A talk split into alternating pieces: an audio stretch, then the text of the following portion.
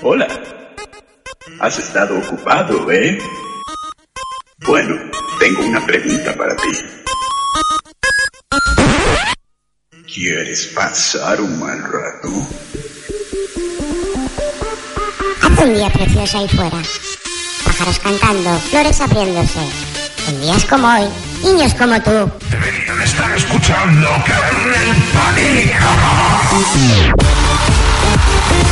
Podcast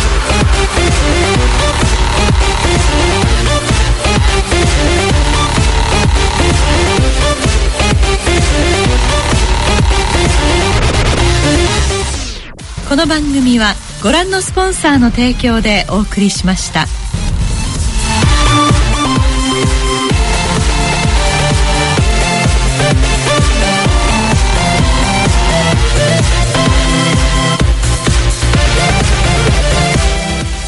Buenas y psicóticas tardes, masoquistas oyentes de Kernel Panic. Si estás escuchando esto, es que estás escuchando Plus Radio, la, la cadena en positivo, y esto es el 107.5 FM en el Casar o el 108.0 de la FM si estás en Madrid.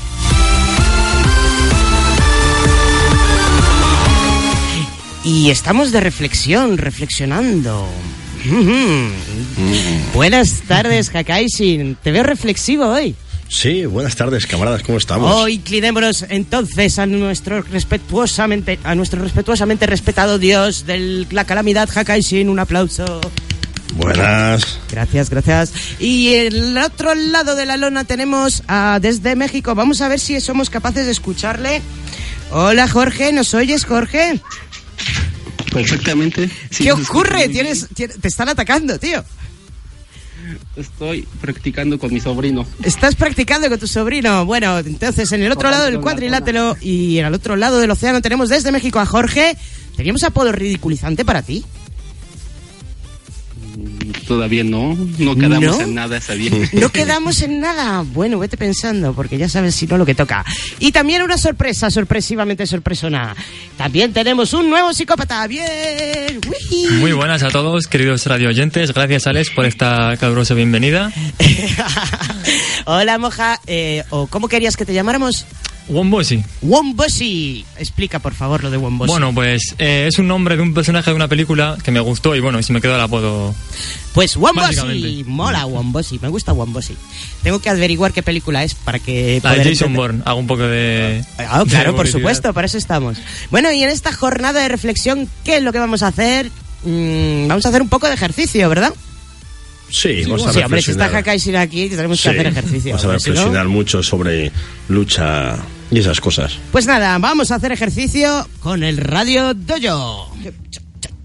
Hace mucho que no hacemos un Radio Dojo. ¿eh? Sí, hacía ya tiempo.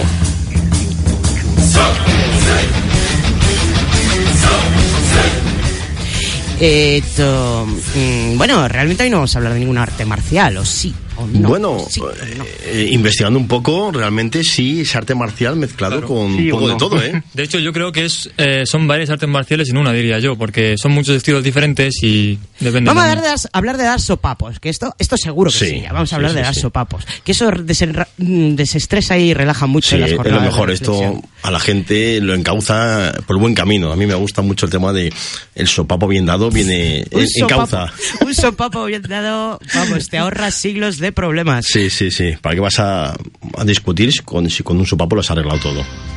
Bueno, pues vamos a empezar a hablar de lucha libre. Además, lucha libre, no cualquier lucha libre, sino la lucha libre mexicana. Aquí nuestro amigo Jorge, cuando le conocimos en nuestra primera reunión, eh, se, nos se puso una máscara, todos nos quedamos flipados. Y luego, aparte, yo me enganché a un, a un documental, vamos, vi un documental que me marcó mucho, se llama Tres Caídas, y también me flipé muchísimo con el tema, así que ya sabemos que un otaku se obsesiona con temas de lo más variopintos y nos hemos obsesionado con la lucha libre mexicana, así que hablemos de la lucha libre mexicana. Esto que se oye de fondo es el tema oficial de la AAA, por cierto.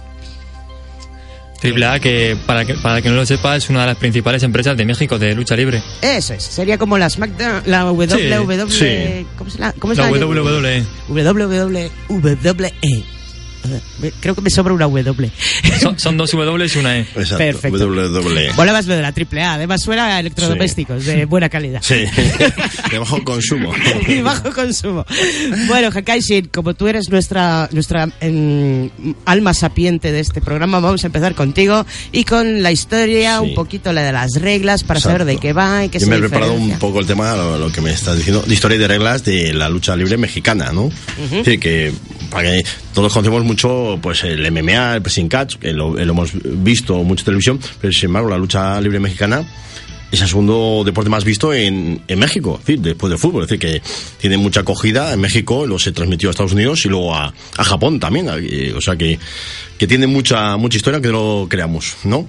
Más o menos, por lo que he estado investigando, pues los inicios pues se remontan bastante, es decir, desde 1863 más o menos. ¡Hala, tanto! Sí, sí, sí, sí, sí. O sea, estamos hablando del siglo XIX. Exacto, siglo XIX, es decir, que ya hace... Yo, yo- claro, yo, Yo, cuando- tenía una fecha de no- 1910 y ya me parecía una burrada, pero... En 1910 cuando hay un combate que digamos que es el comienzo, pero realmente el comienzo, el inicio, digamos, para adelante más, más así de, de la lucha libre mexicana, pero y he visto, eh, investigado varias fuentes, es decir, eh, por muchos eh, sitios lo, he buscado para, para decir, y todos coinciden en que era 1863. Y yo dije, hostia, pues tiene bastante, bastante tiempo. Y dicen que fue por una introducción, fíjate que la introducción fue medio francesa en México, por una intervención, tema de esto de guerras, de batallas, de, de, de chorradas estas, por así decirlo. Y, y fue por, a partir de ese año, pues bueno, eh, los franceses les gusta mucho el sambo y, y todas estas cosas, el tema de lucha de grecorromana y de suelo. Y ahí fue más o menos la introducción, por así decirlo. Pero no fue hasta 1910, que es lo que me estabas comentando antes. Pues fíjate, porque la lucha libre mexicana, para quien no lo conozca, pues es medio lucha libre profesional, medio folclore, teatro, es decir, es ¿Cómo le llaman, Jorge? Esto tiene nombre, es eh, teatro, circo y ¿qué era el otro? Eh, circo, maroma y teatro. Circo, maroma y teatro. Ahí y está. deporte. Sí, sí, sí. Y, viene... deporte, Exactamente. Ay, Este, la verdad no escuché lo que dijo este Kakashi, pero ¿cuántos años más o menos Yo- eh, cuentan ahí de la lucha? desde 1863. Aunque dicen que hasta 1910 es cuando viene más Porque teatralizada aquí por... tenemos una empresa en México que tiene 83 años dando lucha libre y todavía es más antigua. Fíjate. Claro, pero yo creo que eso pasa como con todos los deportes, ¿no? Que empiezan sin, sin ser muy conocidos y se van expandiendo con el paso del tiempo. Y sí, te digo, todavía este es cuando empezó más o menos a hacer las funciones un poco más este más al público en general, porque antes era la carpa de circo, antes se hacía así de los espectáculos del hombre más fuerte y quién movía al, lobo, al hombre fuerte y todo eso. De ahí un poco se derivó Sí, la lo, lo lucha que- libre aquí claro, eh, es- pero te digo aquí la empresa más antigua es, tiene 83 años dando funciones casi interrumpidamente, sí, ininterrumpidamente. exacto. Es que lo que me estás comentando es eso, lo que dices, que cuando se hizo más empresa, por así decirlo, que es la empresa mexicana de lucha libre, que fue fundada en septiembre de 1933, esa ya es cuando ya realmente lo funda, cuando ya se hace, eh, por así decirlo, oficial. Es decir, cuando ya, eh, que eso, mi- lo que me estás comentando, unos 80 años. Pero realmente, por lo que he visto, es decir, he buscado mucho, habla de 1863 y varias fuentes me lo han confirmado. Y luego en 1910 es porque hay dos compañías teatrales, una, eh, de un italiano, eh, Giovanni Resebe, bueno, lo, lo pronuncio mal, Relesevich, ¿no? Que fundó la compañía teatral en México y, que, y, que- y luego otra compañía también, otra compañía también eh, que trajo al Conde Coma, que realmente es el fundador, para que os hagáis una idea. El Conde Coma es el apodo que se le puso en México, pero su nombre eh, auténtico era Mitsuyo Maeda, que es el precursor del jiu-jitsu brasileño. Por eso la lucha libre mexicana, la parte del suelo, viene mucho de, este personaje, porque es, es lo que atrae lo del jiu-jitsu, lo que es el arte eh, que realmente es la mezcla de la lucha medio griega con, el, con la mezcla de japonesa. Sí, porque si lo pensamos un poco, la lucha libre viene ya de la antigua Grecia, porque ahí ya los, en los coliseos ya luchaban y ya más o menos... No, no tan avanzada como la mexicana, digamos, en cuanto a reglas y eso, pero ya más o menos se veía... Sí. Bueno, has dicho la palabra mágica, reglas. Hablemos de reglas, que ya son y cuarto. Re- reglas.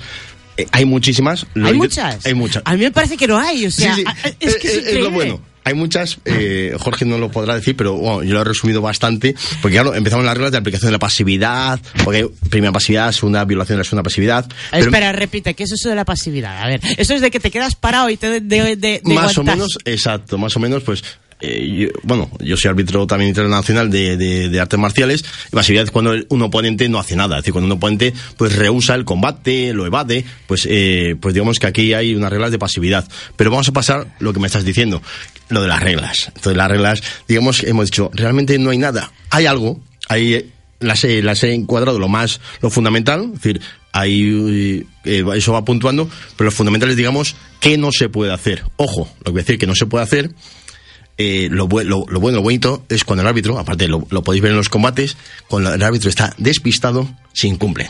¿Vale? Y eso es lo mejor. Eso, eso desde allí, desde México, nos podéis confirmar que lo bonito, cuando el árbitro se da la vuelta, Bueno, el, el yo- árbitro se lleva un golpe gratuito. Yo luego en, mi en una sección que voy a hablar de cosas y luchadores extraños Sí. y estilos extraños, voy a hablar de, de la lucha libre extrema. Que ahí ya, Eh, ahí- ahí sí que te ríes. Ta- también ta- Esas reglas no me las cites. Vale, esa, esa te la dejaré porque esa- eso ya es brutal. Eso, eso no es nada. Eso es. Claro, de todas formas, yo creo que la lucha libre extrema, o sea, no hay reglas. Eh, Es- eh, no hay reglas, básicamente. Es lo más bonito. Yo voy a hablar más o menos de las reglas mm, principales, las generales, eh, si podéis, me podéis corregir.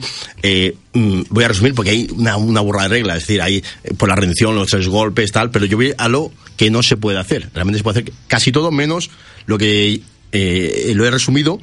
La estrangulación directa. Es decir, se puede estrangular a una persona con un mataleón. Con ¿Se le puede hacer un mataleón? Sí, sin problema. Se puede estrangular de brazo, pero no se puede estrangular lo que es directa. Es decir, coger Pero las si un- manos de frente al cuello. Decir, una- Pero si un mataleón estrangula mucho, mejor, mucho más Sí. efectivamente que las manos al cuello. Exacto, pero más bonito, pero la mano de cuello es como, digamos, más, más feo. Entonces, pues, por ejemplo, la estrangulación directa, eh, lo que decimos, O sea, la el mano de hacerte- frente al cuello está prohibido. Dices, El hacerte un Bart, hijo puta, te estrangulo Sí. de, de Homer Simpson. Sí, sí, sí. Dice, pero, pues eso está prohibido.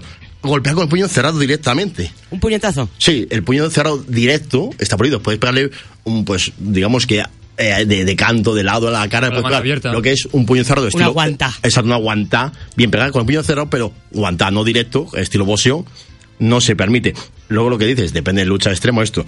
Piquete de ojos. El piquete de ojos está prohibido. El piquete de ojos molesta mucho, que te metan en el ojo es algo molesto.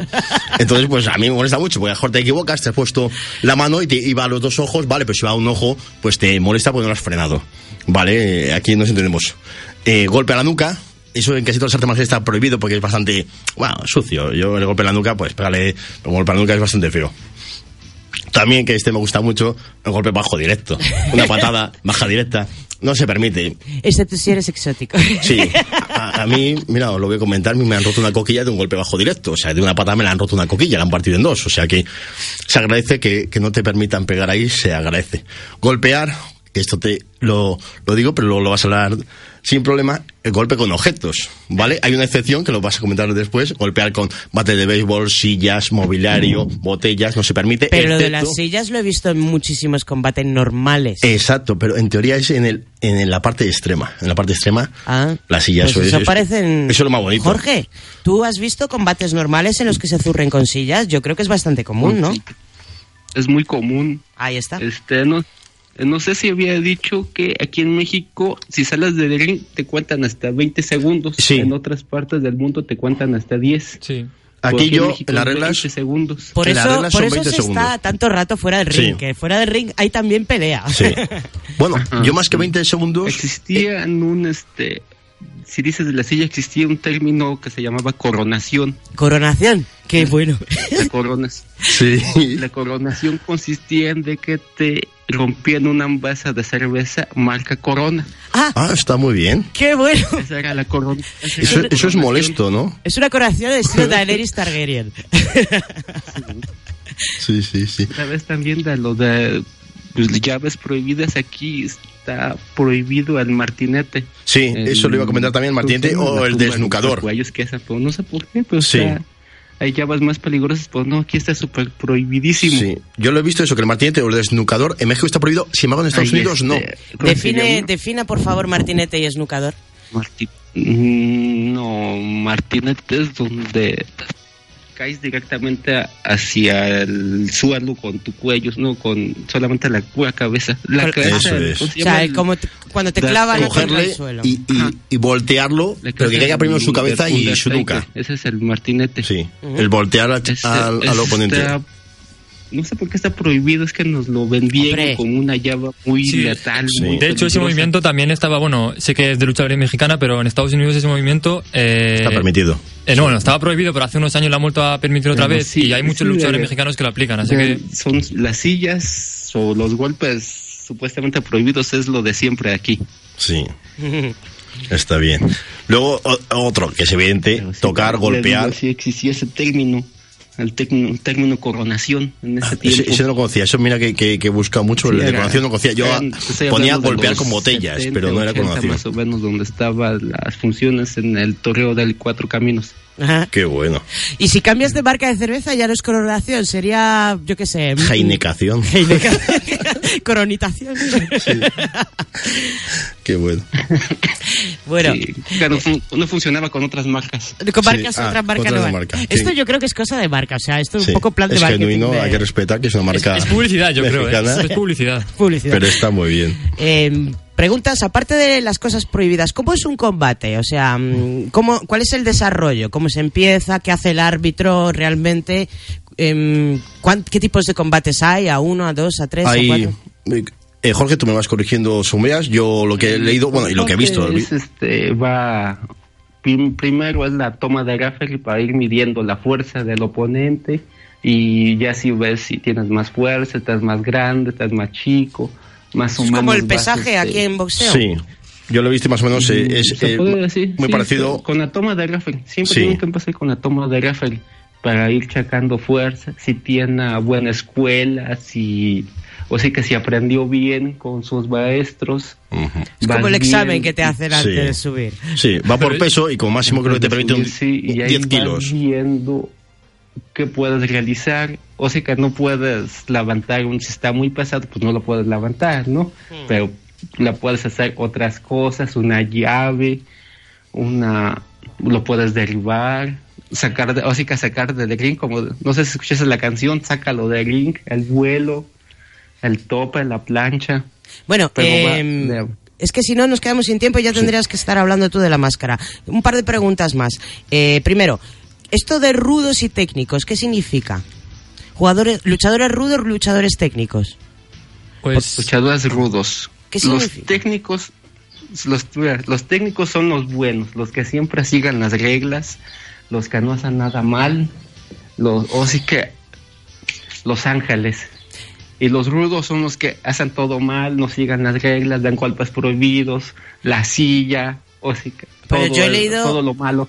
Yo he leído sobre, sobre el santo, por ejemplo, que empezó como rudo y terminó como técnico. O sea, que es que Ah. en- hay como otra otra mm, colocación o otra mm, caracterización que es como lo empiezas como rudo porque no sabes y ya cuando vas aprendiendo pasas a técnico. Como o sea, más respetuoso, digamos Sí. que es como dos bandos, La- bueno y malo, la, dualidad. Lo, lo cambió porque sí, el, el santo cuando empezó no podía ni empezar y ya empezaba a dar patadas, ya empezaba a dar golpes y todo eso y contrastaba con su nombre porque si era un santo tendría que portarse bien.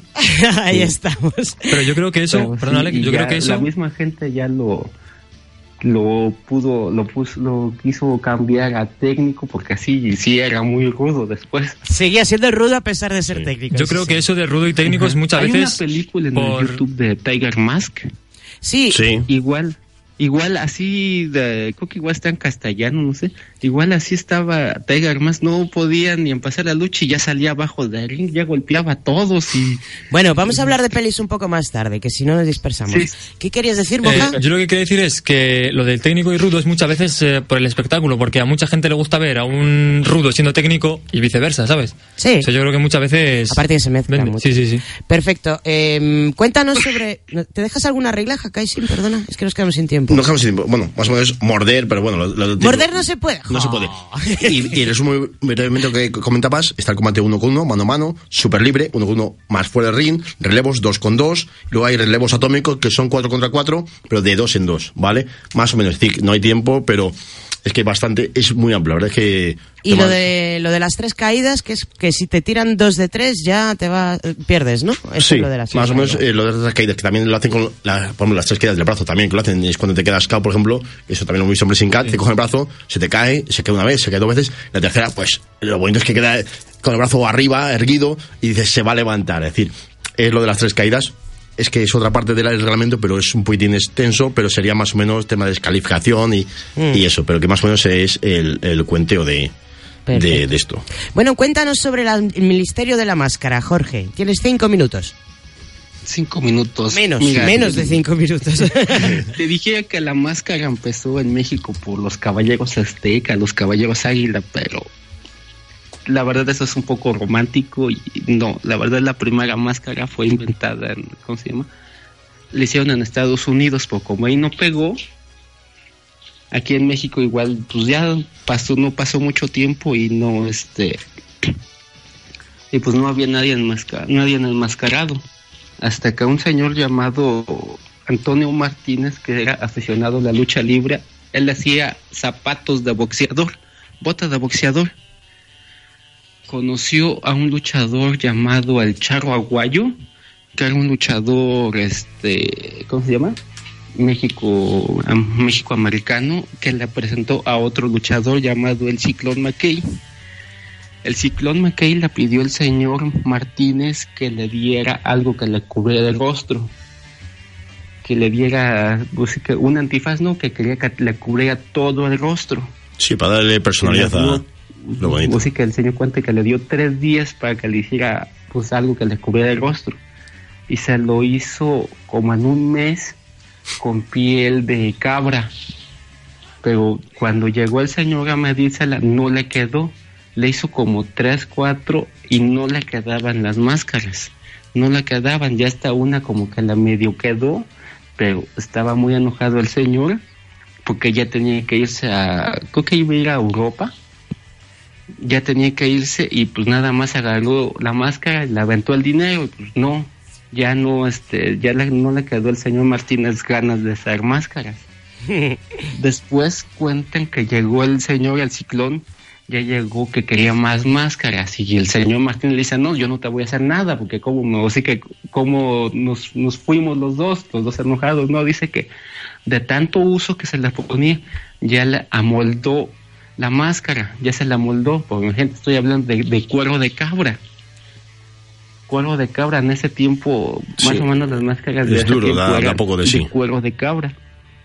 Estoy hablando del 33 más o menos cuando ya empezaron aquí en México todas esas máscaras y de ya se derivó, ya hicieron este todas con tela, con otro tipo de tela, ya buscaron más este variedad, porque todas las máscaras, bueno, todos esos luchadores de ese tiempo, algo curioso, quedaron un poco calvos de, ¿cómo se llama la, pal- la parte de la coronilla? La sí. que por es, llenar, este, por el- llevar todo Del roce y lo poco que transpira, por eso pasa llevar la mucho. piel y cuando los otros luchadores este, le hacían un candado a la cabeza, les quemaba por el roce de la máscara, porque pues, como era piel, pues no, o sea que no podían este, transpirar bien su, o que todo el sudor de la cabeza.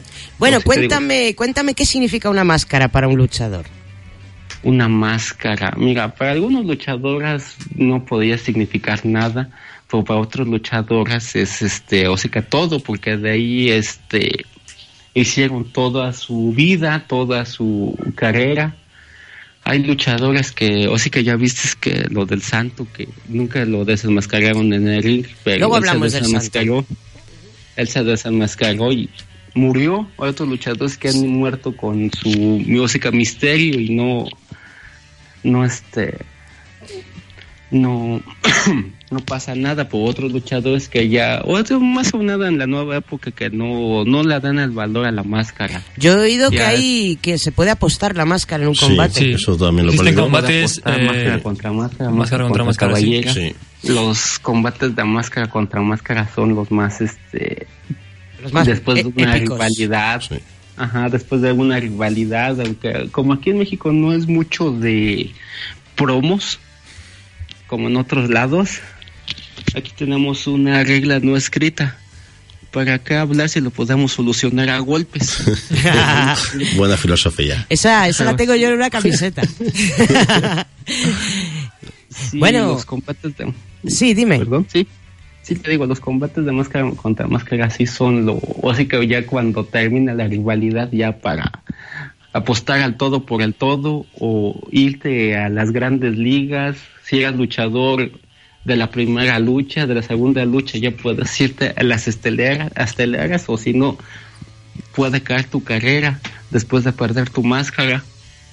Hay Ujú. casos que cuando perdieron la máscara no, este, no, No acaba la carrera. No puedes, y aparte que más, subieron más, la pierden, puedes volver a luchar con ella, en teoría. más, este, No, no, una vez que la pierdes ya no puedes volver. Ha habido casos, con excepciones, máscara. pero en teoría sí la Con No pierdes. sé si no puedes usar otra, pero después de cinco años. después de cinco años.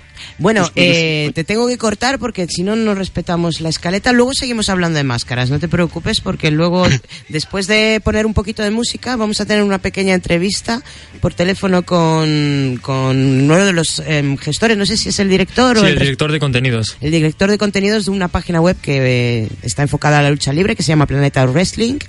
Pero antes de eso vamos a escuchar la cumbia de los luchadores, la canción sobre lucha libre más famosa de México, la, la que provoca más hype.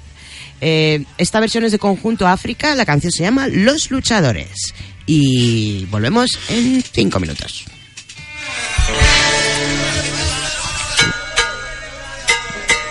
Respetable público, lucharán dos de tres caídas sin límite de tiempo.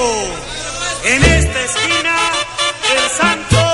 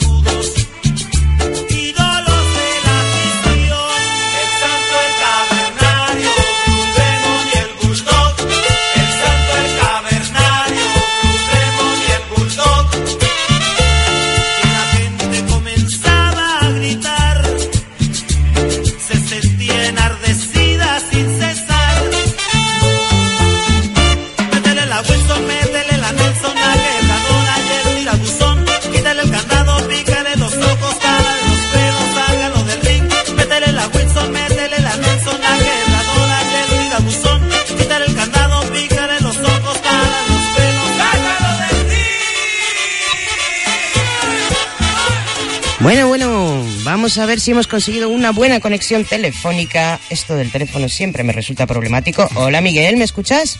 Hola, muy buenas tardes, sí, perfectamente. Uy, qué bien, menos mal. Bueno, la señal es un poquito precaria siempre que hay teléfono. Jorge, ¿le oyes bien desde México? No sé, estos son demasiados buses para, para complimentar. Bueno, eh, vamos a ver si nos escuchamos todos bien.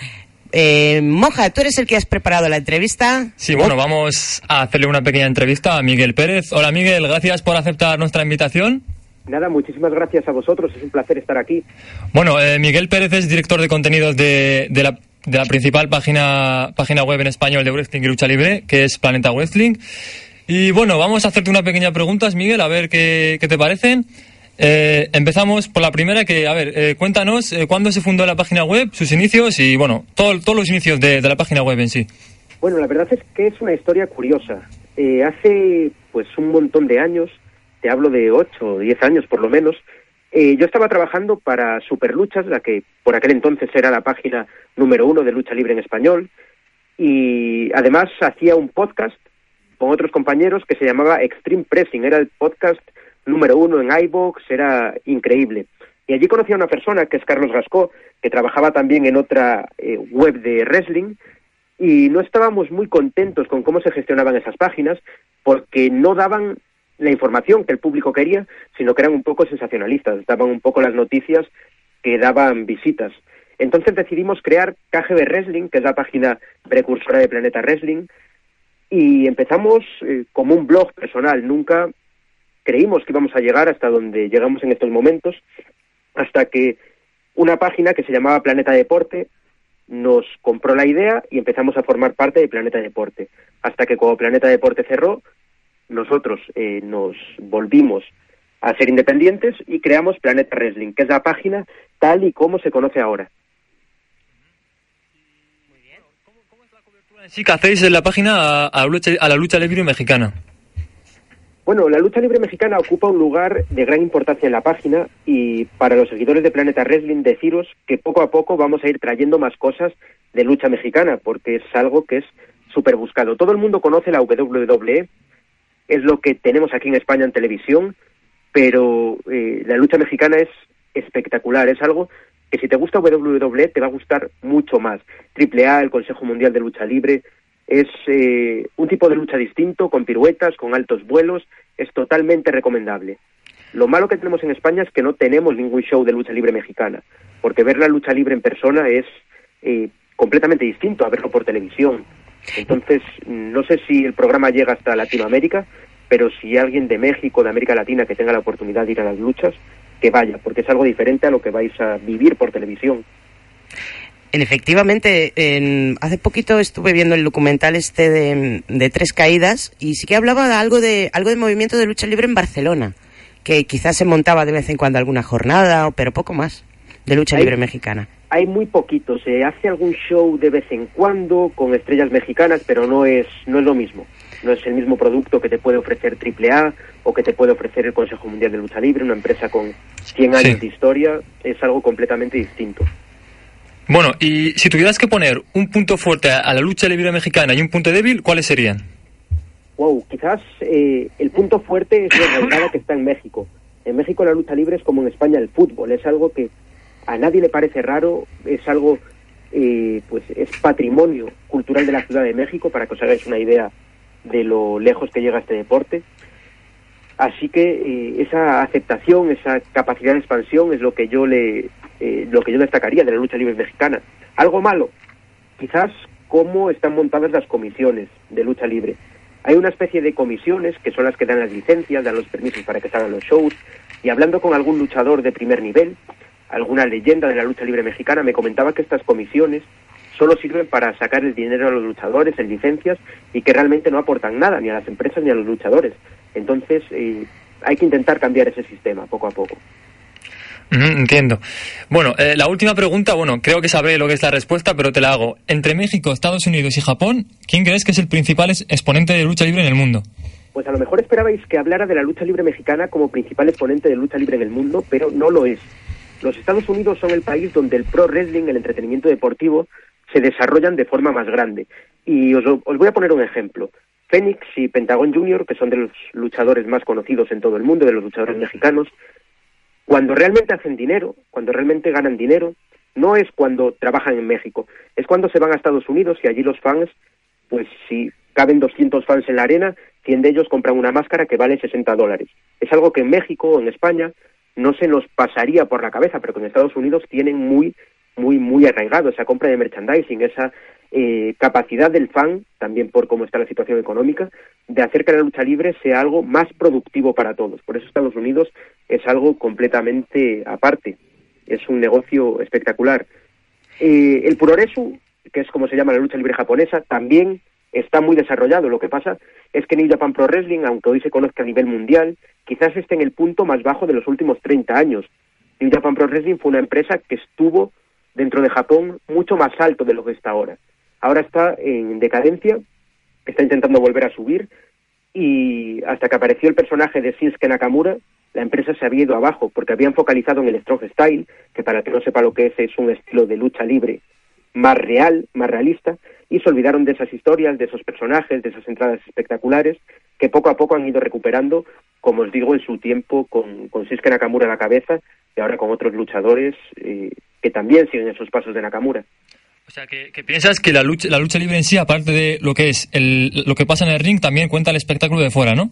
Por supuesto, por supuesto. Eh, lo que pasa en el ring es una parte de la historia, pero todo lo que pasa en el backstage, todo lo que pasa en las entradas, incluso ahora con las redes sociales, eh, es súper importante. Lo estamos viendo ahora, por ejemplo, en WWE con el nuevo campeonato 24-7, en el que Drake Maverick está buscando a Air Truth por gasolineras, por centros comerciales, para ver si le roba el campeonato.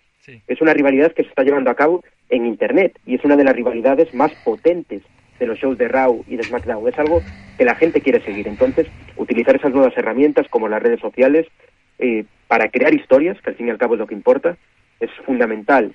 Si las empresas no se adaptan a esto, están, están muertas. Bueno. Bueno, pues muchas gracias, Miguel.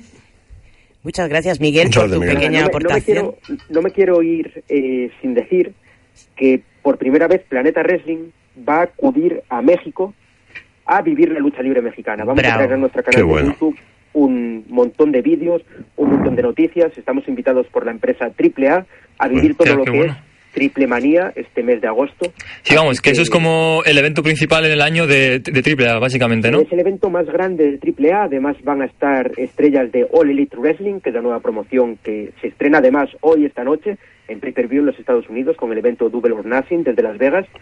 Y va a haber estrellas de primer nivel, conocidas a, a nivel internacional, como Chris Jericho, Kenny Omega y los Young Bucks y un montón de... Y los Lucha Bros que comentabas antes, los Los Lucha mexicanos. Bros también, Penta y, y Fénix, allí estarán.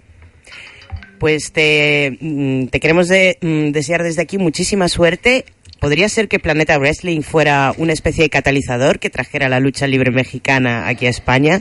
Yo creo que podríais intentar hacer esta labor de convencimiento, llamémoslo, a, a los promotores mexicanos para que se vengan para acá y porque Nos sin lo duda es un espectáculo montón muy de veces, interesante. ¿eh? ¿Perdón? Nos lo han propuesto un montón de veces, promotores mexicanos venir a España. El problema eh, de hacer un show en España son los patrocinios, Claro. porque es muy Claro. difícil que una empresa patrocine un producto que no conoce, que no sabe lo que es. Entonces, sí, poco a poco estamos trabajando en ello y espero que algún día podamos traer un show de lucha mexicana de primer nivel, como el Consejo Mundial o AAA aquí a nuestro país. Pues muchísimas gracias, mucha suerte con eso. Con esto te tenemos que despedir y continuamos nosotros con el programa. Muchas gracias. Muchas gracias, Miguel. Gracias. Gracias. Bueno, chicos, eh, vamos a continuar con el tema de... ¿De qué estábamos hablando? Estábamos hablando de la máscara, ¿verdad, eh, Jorge? Jorge, ¿hemos perdido a Jorge? Hemos perdido a Jorge. Ah, bueno, está ahí. ¿Hola? Todavía, sí, sí. aquí estoy, Sigue aquí, estoy. Jorge. Gracias por tu paciencia, Jorge. Eh, te he interrumpido con el tema de la máscara, pero es que teníamos que hacer esta conexión porque Miguel tenía prisa y tenía que marcharse, ¿no? Así que vamos a continuar con el programa. Estábamos hablando de la máscara. Yo creo que eh, nos dejamos algo con respecto a este tema. Mm, Yo creo que-. ¿Cuál sigue? Ahora tienes que hablar de qué se necesita para ser luchador. ¿Qué se necesita para ser luchador? Pues para ser luchador es lo que siempre dicen. ¿Qué Eso es lo que siempre dicen que es para ser luchador. O sí que tienes que tener suerte, porque hay muchos luchadores que entre- por más que entrenan no este no logran pasar, o sí que no pasan de luchar en un pueblo o en una feria. Tienes que, como digo, te voy a contar lo de mi papá, mi papá este, pues sí entrenaba así todo y o sí que me decía que entrenaba en el suelo de cemento, ahí daba patadas voladoras y caía en el suelo. O sí que todo entrenaba ahí, que varios, varios muchachos entrenaban así y no este, pues sí que nada más lo hacían por deporte, porque no, ganar dinero no se podía. No, no, no se podía ganar dinero y luego cuando ya más grande volvió a luchar, pues su, o así que su compadre le, lo llevaba a luchar, imagínate, vas a luchar, vas a que te golpeen, vas a hacer todo eso por, mm, ¿qué serían? ¿Tres euros? Más o menos. Bueno, eh, con respecto a esto, vamos a ver. Primero, aquí tenemos a Hakaisin que lleva muchos años practicando todo tipo de artes marciales. Y no solamente no gana por ello, sino que ha pagado por Sí. ello durante muchos Es lo años. que es aquí que vas a pagamos competiciones para que y nos pagamos zurren. para que nos peguen. Tú también has venido conmigo a competiciones y pagas para que te Sí, peguen sí, y para sí, pegar. y lo triste. O sea, y- vivir de vivir Sí. esto es un vamos a ver, por mucho teatro y circo y tal, sigue siendo para mí sigue siendo un deporte. Por eso cuando Miguel hablaba de que bueno, es que es lo más importante es eh, lo que ocurre fuera del escenario, los guiones, el merchandising, no. Mm, Estoy totalmente en desacuerdo con él. Para mí, tanto- todos los deportes de lucha siguen siendo deportes. Y me habría gustado quizá oír un poquito hablar de, la diferencia entre la lucha libre en México y la lucha libre estadounidense desde el punto de vista técnico. Eso sí sería un tema interesante de abordar. Yo no sé, Moja, si tú estás versado en estos en estos pero vamos a ver ya volviendo al tema del que hablábamos lo que se necesita para ser luchador yo creo que se ¿Qué se necesita muy buena forma física fundamental primero para no morir Sí, porque, es un deporte que te juegas la vida cada vez que entras al ring, básicamente. Efectivamente. Eh, esto que dice la gente, no, es que esto es teatro, es que no se da golpean de verdad. Eh, no lo sé. Yo me acuerdo cuando era pequeña y veía Pressing Catch, la verdad es que sí que parecía que no se golpeaban de verdad, ¿eh? Porque Hulk Hogan era más... Sí, sí. Pero, pero piensa que hay, hay muchas veces que se tiran desde 6, 7 metros al Sí, suelo sí. y eso, eso falso no es. Eso ya te digo yo que falso no es. Claro, lo primero que se aprende para ser luchador es a caer. Eso yo creo que es fundamental. A caer. ¿Tiene nombre eso, Jorge? Lo de aprender a caer tenía nombre, esa técnica, ¿no? solamente, o sí que aprender a rodar. Yo te dije que estaba, antes en mi casa tenía un ring y ahí entrenaba con mi hermano. En una caída yo, o sí que yo caí mal, porque o sí que tienes que saber caer, yo caí mal. Yo no podía mover mi cuello, duré como dos semanas que no pude mover mi cuello. Y yo Ya. de ahí ya no, ya no entrené. Y se te quitaron un poco la gana. Pero ¿no? mi hermano sí, o sea que todo eso tienes que aprender a, a- primero condición física, como dices. Después Que parecen a gorditos, caer. pero eso no es solo gorditos. Algunos parecen, pues eso, están muy gorditos, están ahí.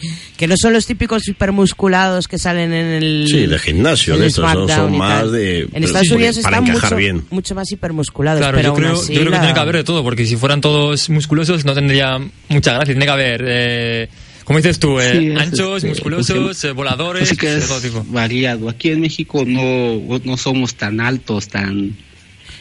Además hay una, hay una, hay una categoría que son los chaparros, ¿no? O chaparritos. Los minis. Los minis. Tenemos el, El torito, no sé si te suena, más chaparro activo llamado Microman. Microman, qué rico. Hay algunos que van en pareja que son como el personaje grande y el pequeñito también. Su mascota, el más famoso fue Tinieblas con Aluche. Eso. Alu- a- Aluche es el papá de Microman. Ajá. ¿Y qué más cositas se puede necesitar para ser luchador? ¿Hace falta un patrocinador o puedes meterte en esto en cuanto tengas un personaje? No, no, no, o sea que más que nada entrenas. Ya que entrenas, tienes tu personaje o pues, cualquier personaje, ya vas y buscas este pro- los promotores te van, Van buscando. después, ¿no? O son los Van promotores. O los promotores. ¿Cómo se entraría en el mundillo? eh? ¿Vas como un gimnasio? Vamos a... En el gimnasio, en el gimnasio. Y ya en el gimnasio ya vas, este, te digo, ya vas entrenando, ya el profesor ya ve que tienes aptitudes, ya te dice, no, pues vas a una exhibición. Y ya de la exhibición, no, pues que así sí puedes ir luchando. Pero, ¿cómo se llama? Que vas de, de poco en poco, poco en poco, y ahí cuando ya puedes ir subiendo. Pues te digo, también depende del promotor, porque el promotor, no, pues yo te dejo luchar, pero me tienes que pagar. ¿Es verdad No, lo que ha pues dicho lo que ha dicho Miguel de que hay muchos promotores que se aprovechan de los luchadores? Sí, sí, te digo, mi papá, así que tenía, teníamos el ring y su compadre pues lo llevaba a, a, a cantaba el ring con los luchadores y pues no pagaba, que no la pagaban y sí, sí, eso era lo de, bueno, eso era lo de siempre. Igual en las empresas grandes ha pasado que no las pagan. Efectivamente, muchos luchadores se van al extranjero a combatir, se van a combatir a Estados Unidos principalmente, también a Japón, donde les respetan un montón. Yo luego cuando hablo de la parte japonesa lo cuento eso. Y bueno, ¿algo más que se necesite, Jorge? Cerramos ya este Más, más que nada es, más que nada suerte. Suerte. Porque te digo, hay, hay muchos luchadores que han entrenado, por más que han entrenado, no han podido subir o nada más se quedan en un lado porque no, o sea que no tuvieron la suerte, tienen la preparación, tienen todo, pues les faltó algo nada más el toquecito para allá y otros que a lo mejor no, no tienen tan buena técnica, pero ya están en las esteleras, ya todo eso. Sí, bueno, he visto Sí. también Sí, más mucho que nada. hijo de. Claro, eso yo no es sé eso- hasta qué eso punto. ayuda mucho Porque en tenemos estos- incluso un nieto de. Porque he visto el nieto del santo por ahí purulando. El enchufe. Esto ya. Eso ayuda un que yo poco. no digo nada, ¿eh? Que igual el chico es, es, es una, es una estrella en ascenso. Además, el nieto del santo y le dan. Parece que, parece que es bueno el Bueno, chaval. algo de genética tendrá, pero, pero Que ayuda bastante el apellido. leyenda, Eso pasa pero en todo. Igual hay muchos que no son ni hijos, ni nietos, ni sobrinos y nada más compran el nombre para empezar un poquito más alto. Ah, sí, el nombre también se compra. A veces no. Pero bueno, Sí. aquí se vende hasta los calzoncillos. Sí, sí. los calzoncillos del santo.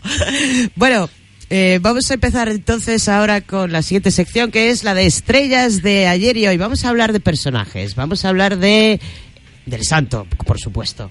Empezamos con las leyendas, ¿no? De, de este mundillo. El Sí. santo, que es el primero, como has El dicho santo tú. es que lo conoce todo el mundo. Yo Sí. que en mi vida he visto lucha libre, bueno, ahora he visto una poca para prepararme para el programa, pero eh, en mi vida había visto lucha libre y el nombre del santo me suena, o sea, Sí. Vamos, conocido mundialmente. Es, es- es la Blue referencia. Demon es el que Y Blue Demon, son Blue Demon. más Exacto. Blue Demon son también. los exacto, más Demon. este los más icónicos hay varios luchadores igual que son muy buenos pero o sea que esos son los más este como salieron en películas Sí. fueron los que más este están son reconocidos en el extranjero Vale, vamos a hablar un poquito de ellos. Moja, tú que te has preparado esta parte. Bueno, eh, el santo, como decíais, también conocido como, como el enmascarado de plata, porque la, la máscara creo que era de color plateado, entonces Sí, por sí. eso es considerado, como decíamos, por muchos el mejor de la historia. Para mí no, porque tengo otro preferido, pero para muchos es el mejor de la historia. Eh, fue rudo y técnico, como decía Jorge antes, eh, tenía esa bipolaridad, digamos. Y lo que, lo, lo que poca gente sabe es que fue actor también y que hizo más de 50 películas. Eso poca gente lo sabe. No lo sabía. Mira que, que- que he visto combates del santo, pero no sabía que había sido actor. 50 películas, ojo, eso Sí, son sí. bastantes. No sabías que había sido actor. Luego hablamos de las pelis. Porque además tenemos sección de hablar de pelis. Tienes que ver esas pelis, Kakashi. Sí. Eh, el siguiente Blue, Blue Demon, como decías antes, eh, es el maestro del salto invertido y fue el eterno rival del santo. Esos dos fueron los que marcaron, digamos, la, la época dorada de la lucha libre mexicana, entre el santo y Blue, el santo y Blue Demon. Y bueno, por último, la tercera leyenda que queremos repasar eh, es eh, Huracán Ramírez. Lo curioso de este es que no comenzó como luchador, comenzó como actor. O sea, Ujú. hizo una película llamada Huracán Ramírez y la gente le gustó demasiado y las arenas empezaba a oír Huracán Ramírez, Huracán Ramírez. Y por eso lo contrataron. Eh, no sé, tengo esta duda con respecto a Bruce Lee. Bruce Lee ya entrenaba antes de ser. o peleaba antes de ser actor. Juraría que sí. Que era, que era luchador y luego ya se hizo actor, creo que sí. Mm, Entonces no es igual. Este, este es al revés. Este es al revés. Esta inversa. Pero sabía. ¿Cómo hacía las esteras de lucha? Entonces sería. Bueno, Supongo que sería, ya tendría una base, supongo, y ya cuando, cuando hizo la película ya iría entrenando más y ya le contrataría. pero creo no sé. que usarán dobles en aquella época. También. Aquí he hablado muchos que algunos venían de la base del teatro. Yo Sí, sí, al sí. comienzo fue, en los primeros años era base actor del teatro. Luego, ya Sí. cuando vine más adelante fueron de... También de circo. Sí. Por el todo el tema de las piruetas y tal. Todo el salto. Sí, las acrobacias que hacen son... es que, eh, hay que estar en forma. Sí, sí. Bueno, esas tres leyendas, digamos que son las tres principales leyendas históricamente. Y actualmente hay muchos luchadores, pero queremos destacar tres en concreto. Empezamos con Místico, también conocido como Místesis, depende de, si estás en México o en Estados Unidos, se conoce de una forma u otra. Ha luchado en empresas como AAA, WWE, aunque con WWE luchó con un nombre de Sin Cara. Y por último, luchó en el Consejo Mundial de la Lucha Libre, donde ahora mismo está luchando. Ganó el Mundial de Lucha Libre con Rey Misterio Alberto el Patrón. O sea que ahora mismo el actual campeón de lucha libre del mundo es México. Y bueno, ha ganado el premio al luchador del año en el año 2006 y al mejor luchador aéreo en el año 2007. Luchador aéreo. Sí, sí, hay un, hay un premio que es de luchador aéreo y lo ganó en 2007. ¿Pero eso cómo se mide? ¿Cuánto tiempo pasan en el aire? ¿O No, cómo hombre, supongo eso? que... Por esas acrobacias hace aéreas, Claro, claro. saltos desde arriba, es decir, que las acrobacias aéreas, la Sí, lucha mexicana, son, Qué flipada, sí, sí, son, son- son muy bonitas. Eh, el siguiente, Octagón, eh, considerado el símbolo y el pilar de AAA, aunque actualmente trabaja en el Consejo Mundial de Lucha Libre, pero es, digamos, una leyenda de AAA. Es como la referencia, es como el John Cena de WWE, igual. Eh, entre sus logros destaca la introducción al Salón de la Fama en 2011 eh, y tuvo una pelea de cinco estrellas en la que se enfrentó al Hijo del Santo, curiosamente. Eh, no, perdón, se enfrentó con el Hijo del Santo, a Eddie Guerrero y a Art Bar. Esa, esa lucha es una de las, pocas cinco luchas cinco estrellas que hay en, en AAA. Y por último, eh, Pentagon Junior, que decía antes Miguel que iba tenía una, esta noche una lucha. Ha trabajado en diferentes empresas, tanto en México como en Estados Unidos. Digamos que es, eh, es el, el. ¿Cómo sería? El, el recorremundos de. Ah, el trotamundos. El trotamundos, el trotamundo, que no me salía. Eh, entre sus logros destaca el Campeonato Mundial de Impact Wrestling, que es una de las empresas principales de Estados Unidos. Y junto a Phoenix, como decía Miguel, esta noche van a, van a estrenar el primer evento de una empresa de lucha libre de, en Estados Unidos que acaba de, de fundarse. Van a hacer un- una lucha en parejas contra los Young Bucks, que son, digamos, eh, los mejores, el mejor tag team en Estados Unidos. Es como el mejor dúo de México contra el mejor dúo de Estados Unidos. Va a estar muy interesante. Va a estar muy, muy interesante. ¿Y Sí, eso dónde se puede ver? ¿Se- ¿Lo ves Eh, creo que es por pago, es... A pay-per-view. Sí, pay-per-view. Bueno, vamos a poner, vamos a ponerte ahora una cancioncita, porque nos tenemos que ir a horarias y intentar coordinar eso. Y nos vamos a, te vamos a pinchar una canción de Momoney y es, es- Momoney es ese grupo INFN la canción o al revés. Eh, no, es Momoni el cantante y NF es- NFN es la canción. Es Eso. un poco rara, pero... Sí, es un poco rara. Te has pasado muy mucho Sí, sí, con el- que tengo unos gustos muy raros. Pero bueno, primero nos vamos a ir con un poquito de publi, ¿de acuerdo? Así que ahora mismo volvemos. Esto es Plus Radio, la radio en positivo.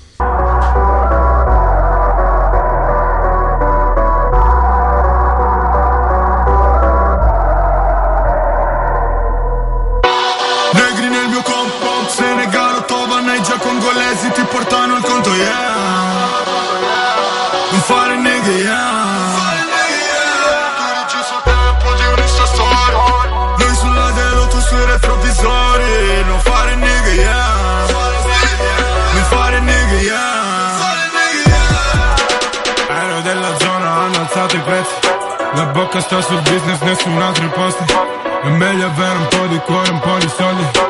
Questi leg ti stressano, guarda allo specchio. Yeah, yeah. Ti vedo cusciato, non ti vedo spesso. Forse c'hai poteri, se cado rimbalzi Bello nero su di banco, parla spagnolo, mangio tacos.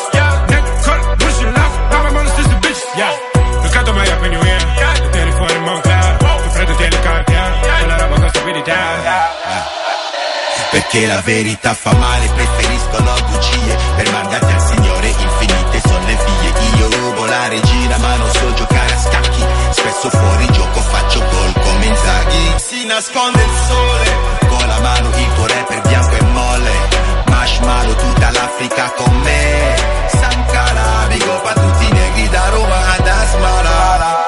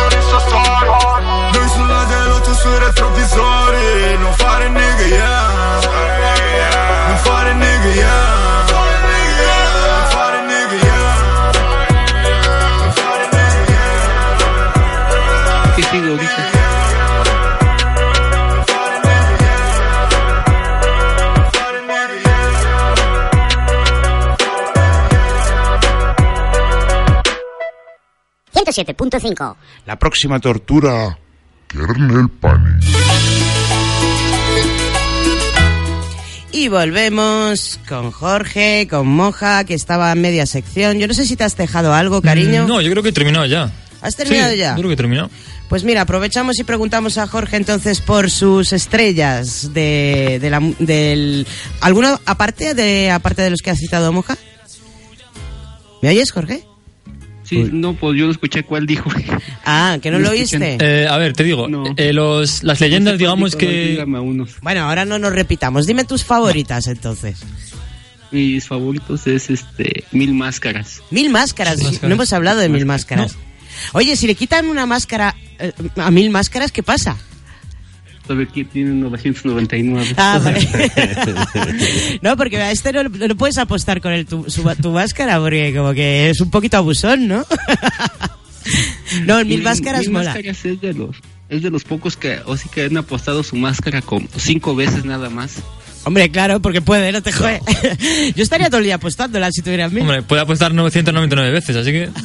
que todo está ganado, pero nada más le ha apostado como no como tres veces nada más en toda su carrera y ya van como 80 años luchando el señor. Sí, la verdad es que lleva mucho, ¿eh?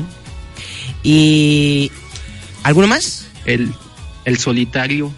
El solitario. Solitario, hay este, ¿cómo se llama? El solitario que igual tiene, tiene este, bastante fama, igual fue a Japón, fue a Estados Unidos. Sí, me suena, a mí me suena de que... Junto con Mil Máscaras también. Otro que me gusta mucho es este, Fishman. Fishman, el hombre pez. El hombre pez. La máscara, la máscara está muy, es sencilla, pero está muy, muy bonita. La verdad, la máscara me gusta mucho. Es verdad que nos hemos quedado un poquito cortos con el tema de las máscaras. Al final, como te, te- tenía que cortar, ¿hay alguna máscara que... ¿Cuál es la máscara más rara que hayas visto, que más te haya impresionado? Hay unas de lentejuelas. Ah, bueno, hay muchas aquí que son muy súper horteras, la verdad. de lentejuelas, pero ahora la tela ya tiene las lentejuelas juntas, pero no máscaras como de los 70 que le ponían la lentejuela una por una. Claro. Claro. Esas, esas son las que más me llaman la atención. Sí, son... Igual máscaras, máscaras son sencillas, no, ¿Prefieres las no sencillas? tan extra. ¿Perdón? ¿Prefieres las sencillas, dices? Sí, esas son las máscaras más sencillas son las que me gustan más que nada, no tanto adorno. ¿Y qué se siente Oigan. con una máscara? ¿Es agobiante? Porque yo alucino, por ejemplo, hay gente que las lleva, pues eso, hay luchadores que las llevan por la calle, van a los shows con ellas, a la tele con ellas. ¿Es agobiante llevar eso? Bueno, en una pelea me imagino con la que está sudando. ¿Qué se siente al Este- llevar una máscara? Se siente, así que se siente que tienes poder, la verdad, así siento yo. Anda. Te sientes más grande, más, más fuerte. Aunque no hagas nada, ¿no? Nada más estás viéndote en el espejo luego, pero como que te sientes diferente. Pero no, no crees que usan la máscara todo el día, nada más la usan a lo mucho una hora. Pero aún así, una hora con eso en la cara. A ver, yo he llevado pasamontañas. Y un pasamontañas es un infierno. Que dilo, a que sí, Hakai, sí.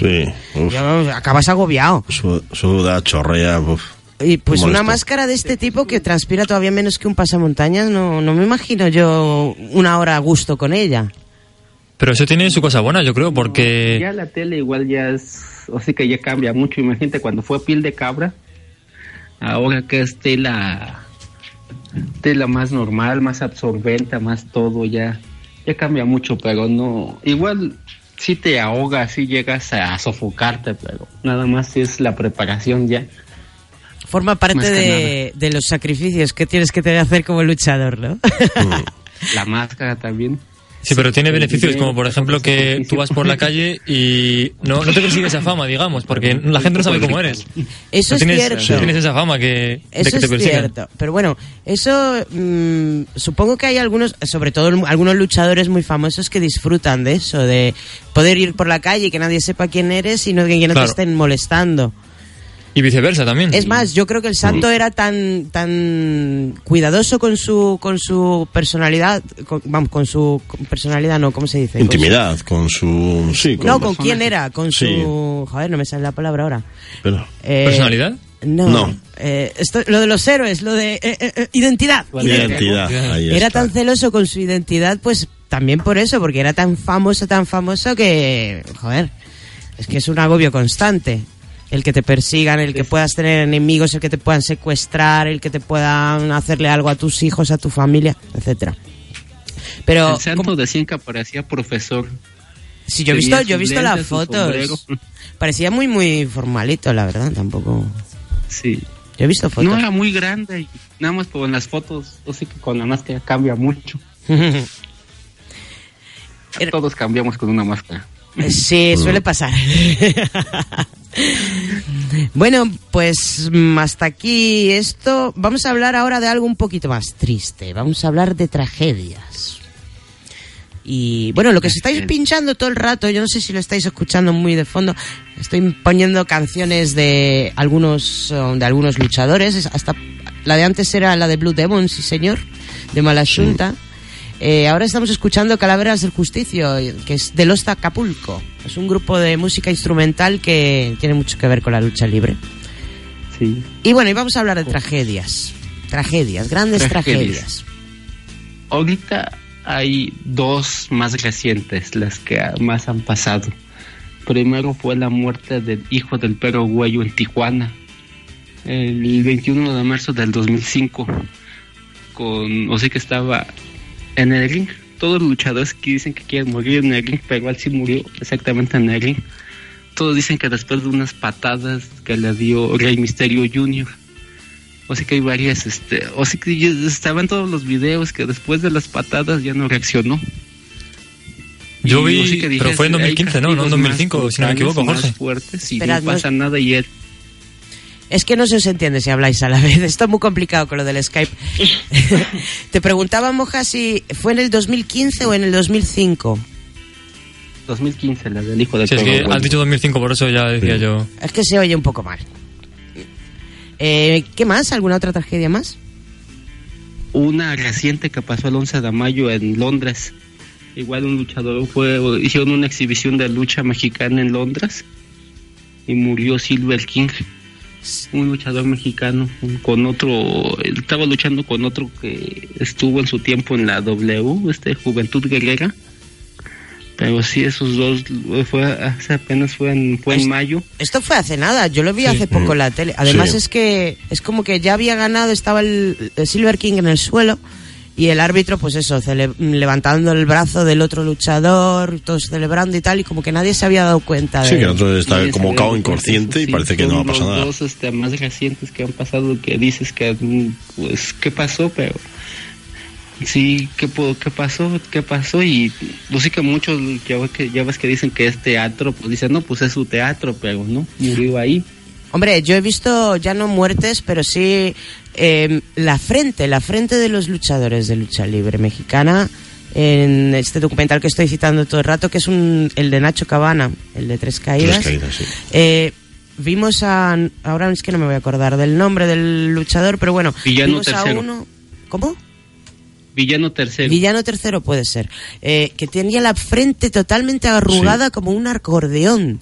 Y eso es de todos los golpes en la cabeza que, que, que te dan. O sea, que bueno, que debajo de la máscara pues no se nota. Pero luego te la quitas y tiene la cabeza deformada. Pero deformada. Sí, que la tenía hundida, es decir, que, que Sí, impresiona. eso, así que después de que te rompan una vez, queda la marca. Te rompan dos veces, ya queda. Ya eso ya es de años, años de lucha.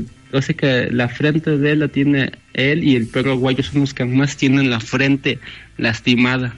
Porque en todas sus luchas sangraban. En todas, todas sus luchas sangraban. Esos dos luchadores más que nada. El perro guayo y Villano ter- tercero. Sí, pero luego todos estos luchadores sí, igual que boxeo. este, o sí que dicen gajas del oficio. Sí, problemas de Alzheimer y muchos problemas eh, Hay otra pasa factura. tragedia, bueno, no tragedia, pero pasó que hace en los 30 más o menos le sacaron el ojo a un luchador después de una patada. Eso molesta. Después Eso. de una patada, yo sé que todas las crónicas decían que el luchador se arrancó el ojo y después se fue sobre el que le dio la patada. Madre mía. Qué horror. Ay.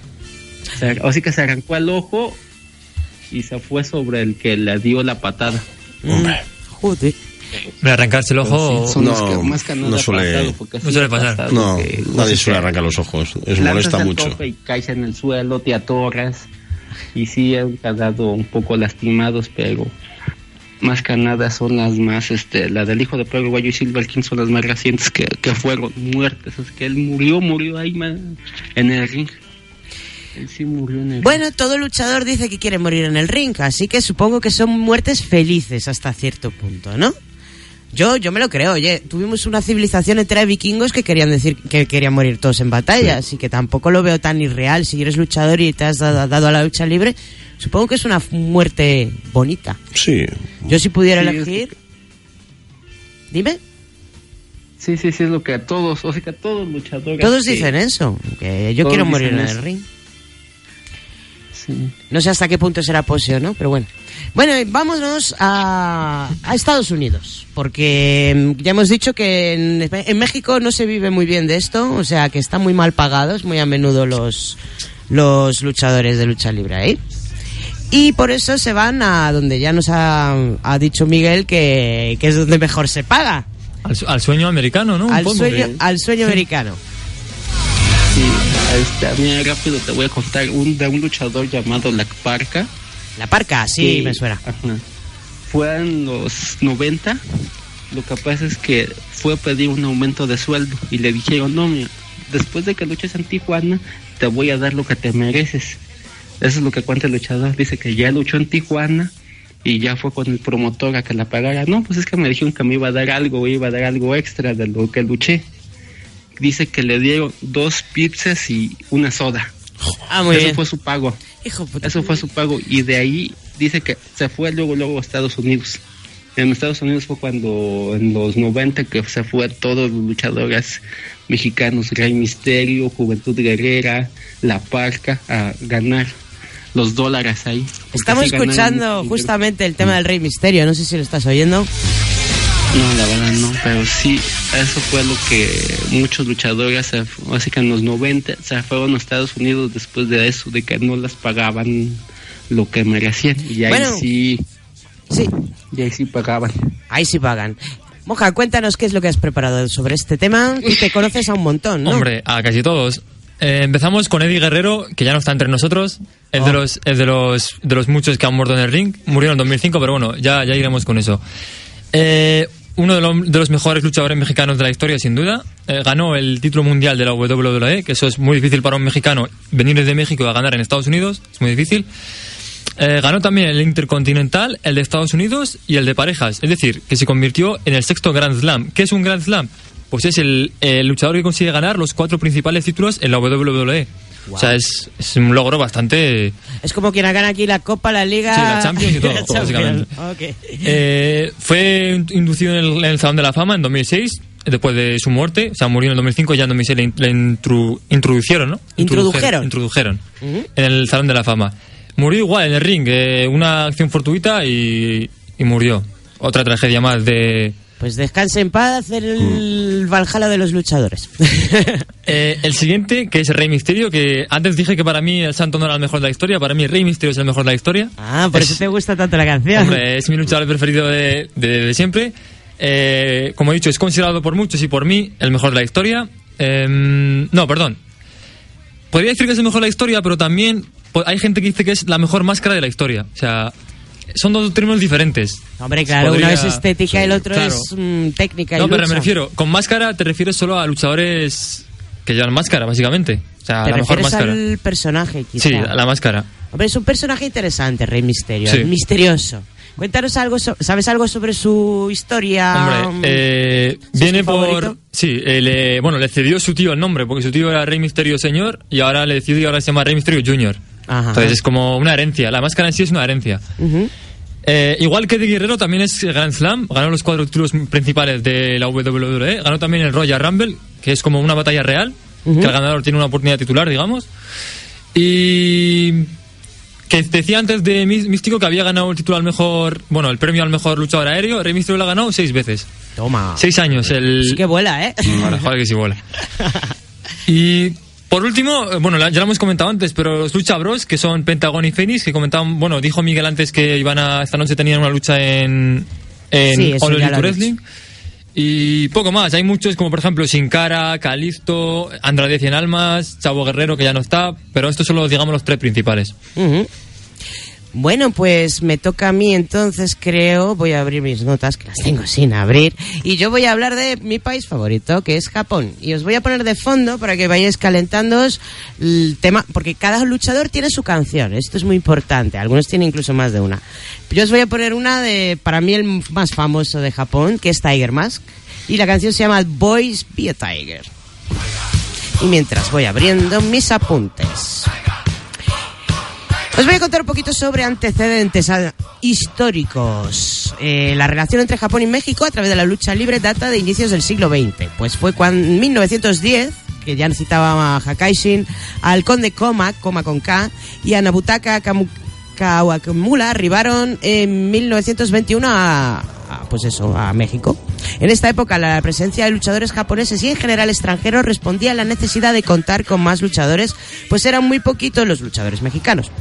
El desplazamiento de luchadores japoneses también obedeció a un proyecto de formación de luchadores mexicanos, o sea, que fueron a enseñarles, por así decirlo. Un ejemplo muy claro fue el de Nabutaka, quien en 1926 es traído a México por orden de Plutarco Elias Calles, a fin de enseñar jiu-jitsu a las fuerzas militares mexicanas y en la Escuela Nacional de Maestros. Eh, esta primera huella se puede apreciar en algunas de las técnicas de la lucha libre mexicana. De hecho, los derribes, estrangulaciones, palancas, candados y proyecciones son técnicas tomadas del jiu-jitsu o del judo o el tomoenage o la fujiwara-amba. bueno.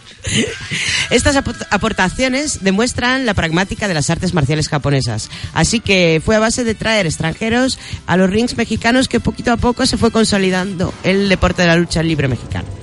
Pero los mexicanos también viajan a Japón a enseñar técnicas mexicanas a los luchadores japoneses. Eh, este sería el caso, por ejemplo, de Raúl Romero, que en 1950 fue a Japón a entrenar a luchadores nipones. Eh, luego también fueron Eduardo Dientes Hernández y los hermanos Saúl y Buddy Montes. Después le siguieron a su travesía eh, en los 70 Rubén Juárez, Felipe Hamley, Mil Máscaras, Huracán Ramírez, El Solitario, Bello Greco, Sergio el Hermoso, entre otros. Sergio el Hermoso, qué nombres. Ay, me encantan. Bueno, si bien es cierto que brindando a los espectadores enfrentamientos con extranjeros se exalta el nacionalismo, esto hay que tenerlo en cuenta, la lucha libre mexicana es muy popular en Japón, donde es, eh, fue llevada como por atletas como Último Dragón, The Great Sasuke, eh, Super Delfín, que, quienes completaron su entrenamiento en México influenciando a algunos luchadores mexicanos y viceversa. Cuando una fusión entre la lucha libre eh, mexicana y el puroresu, que del que ya nos hablaba Miguel, la mayoría de los estilos de lucha japoneses han encontrado maneras de integrar técnicas de artes marciales en los combates de lucha libre profesional. Bueno, los eh, luchadores japoneses siguen ejerciendo influencia con su estilo en muchos luchadores mexicanos. Horas y horas de entrenamiento le permiten a, a un joven luchador perfeccionar un estilo aprovechando recursos de las artes marciales que se caracterizaban con la- eh, por la agilidad la y la espectacularidad de sus evoluciones aéreas. Eh, no solo se aprecia en la forma de luchar esta influencia, pues también hay luchadores mexicanos como Ginzo, o Ginzo, no sé si se dice Ginzo o Ginzo, y Daga con un estilo de lucha japonés, o luchadores japoneses con un estilo de lucha mexicano. También podemos notar esta influencia en la adopción de ideas para equipos y máscaras, así como el uso de espinilleras y máscaras de boca japonesas.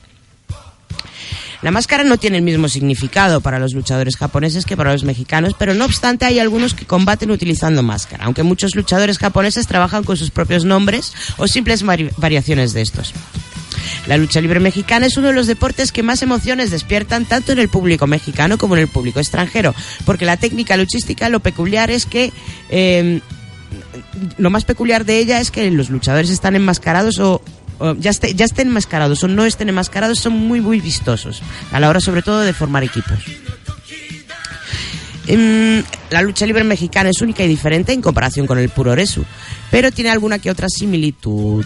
Mm, el puroresu mezcla golpes de artes marciales con complejas y peligrosas llaves de sumisión y otro tipo de movimientos de lucha libre. También presenta maniobras aéreas muy, estilo, muy al estilo de la lucha libre mexicana y es bastante más, eh, bueno, su espectacularidad en realidad no radica en el uso de la máscara, sino en la dureza y la velocidad con la que se realizan los combates. Son combates un poco más bestias. Yo lo que vi también del que comentaban en el documental es que se trataba de algo bastante más técnico. No sé hasta qué punto será eso, ¿verdad? Sí, bueno, son, son estilos diferentes, digamos. Sí, más realista. Digamos que son los golpes son... Hmm. Sí, nos entendemos. En cuanto al deporte en sí, también despierta, despierta mogollón de pasiones. En México, el Tokyo Dome, por ejemplo, se hacen muchísimas peleas. No es como aquí que no hay donde montarlas, hay de- pero tampoco tiene, tiene mm, digamos, estos mm, sitios especializados que hay en México donde se montan las, las En la, luchas. en la Arena de México, por ejemplo, que es un, un, un estadio que es el más, el más conocido, digamos. Sí, sí, pero son específicos para eso, Sí, ¿no? sí. El Tokyo Dome también se hacen conciertos de ópera, ¿sabéis? Que no, que no es que sea para eso. No, bueno, eh, de hecho en la Arena de México hace poco, no sé si sabes lo que es eh, la batalla de gallos, de freestyle. Ah. Hicieron una exhi- ex- exhibición ahí y pusieron un ring, los raperos con máscaras hicieron todo muy bien. bueno. Eh, ahí, ahí está la fusión ahí, Sí, sí, sí. ya, de, de todo tipo de estilos. Bueno, en cuanto a los japoneses, digo a los japoneses, a los mexicanos que se van a Japón a pelear, están súper contentos. Dicen que les tratan de maravilla, que el público, aunque no es tan pasional como el mm, mexicano, que realmente el público mexicano forma parte del espectáculo muchas veces, ahí se quedan como más sentados, Sí, incluso japonés es más aplauden. correcto, es más- Aplauden ahí. sí. O sea, me están aplaudiendo de verdad. Pero bueno, eh, al mismo tiempo muestran un grado de admiración muy grande por los luchadores ahí, eh, un enorme respeto, les hacen muchísimos regalos, las compañías les tratan muy bien, les pagan todos los gastos. eh, pues mm, eh, hablamos de que las empresas de lucha libre japonesa brindan a los luchadores todo tipo de facilidades tan solo para que vayan a luchar a Japón. O sea, hospedaje, boletos de avión, gimnasio, eh, viáticos, transporte, el visa de trabajo. Eso sí, exigen compromiso, puntualidad y profesionalidad. Y bueno, la verdad es que están bastante contentos los que se van a trabajar a Japón. ahí. Además, hay una comunidad bastante grande de mexicanos en Japón. Ya lo he dicho esto mil veces, lo seguiré repitiendo. La unión entre México y Japón es, es muy estrecha. Muy estrecha, porque tanto hay muchos japoneses en México como viceversa. Y esto viene, creo que, de la Segunda Guerra Mundial, de cuando tuvieron que emigrar Sí, muchos, eh, que muchos japoneses de Estados neutrales. Unidos se fueron a Sí. México. Sí. Y bueno, pues eso. El aficionado japonés en general tiene una, una- se informa a través de los medios, sigue los medios de lucha libre y tiene una visión romántica del luchador mexicano. Y yo ya creo que lo he dicho todo. Muy bien. ¿Algo que añadirme? No, no, precioso, muy bien dicho. Te ha quedado de 10. Aparte de lo que has dicho, romántico, es lo que, eh, mira, lo que intentamos expresar cuando moría en el ring. Es algo romántico, morir en el ring, dices, bueno, he muerto... Bueno, menos si, si mueres en un combate de lucha libre extrema. Ahí ya no. Es, es- es- es casquería y, gore. Pues fíjate que a lo que hemos estado hablando ha muerto más gente en combates normales que en extremos. Hombre, es curioso. y, y ha muerto más gente en accidentes de coche que en cualquier otra cosa, así que Pero te- tampoco te- nos tiremos de las vestiduras. Claro, claro, pero tendría que ser al revés, que, el- que los combates extremos muriera más gente, pero no sé. Es que como- los de los combates extremos son inmortales. Eso para empezar. Han hecho, han hecho un pacto con Hekai Shiraki, Sí. dios de la calamidad. Eh, bueno, bueno, bueno, bueno. Pues hasta aquí. Ah, bueno, que sigo yo. ¿Qué coño? Sí, sí, sí. Sigo yo. De hecho, eh, No te escaques. no me escaqueo, que tenemos que hablar de jugadores, digo jugadores, luchadores, extraños. Bueno, esto, esto es lo que más mola, esto es lo más divertido. O sea, esto forma parte del circo. Eh, Jorge, complementame, ¿ok? O sea, si ves que me dejo algo, en cualquier momento me complementas. Como Sí. hemos dicho, hay todo tipo de luchadores y hay todo tipo de espectáculos de lucha libre. Todo es lucha libre mexicana, pero digamos que hay mm, super espectáculos. No sé hasta qué punto estos entran en liga y son oficiales y tal, pero bueno. Por un lado tenemos a los llamados luchadores exóticos. Que no sé si engloban dentro los luchadores exóticos también a los gays o los gays simplemente ven aparte, porque he oído a un par de luchadores gays decir que son exóticos, así que... Pero bueno, en principio un luchador exótico es uno que lleva un disfraz muy extraño. Eh, ahí van personajes como payasos, tortugas ninja, superhéroes, el osito panda, muy importante el osito panda. Yo soy fan del osito panda. Fundamental. Panda Man, por favor. Hombre, ir a luchar como Tortuga Ninja impone, ¿eh? Eh, no lo parece, pero... Son varias. Es la Puerta del Sol puedes verlos pegándose unos a otros. Eh, pero no os riáis que por muy exóticos que sean, no veas las tortas que se pegan. Sí. Hombre. Luego, dentro de los exóticos, ya yo digo que no sé si es una subcategoría o no, están los gays. Que, bueno, son maravillosos, yo los amo.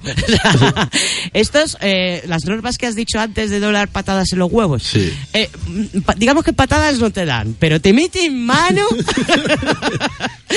por debajo del tanga con la más mm, la mayor soltura del mundo. Y están zurrando a uno y hacen pumba y de repente le plantan un pico en la boca.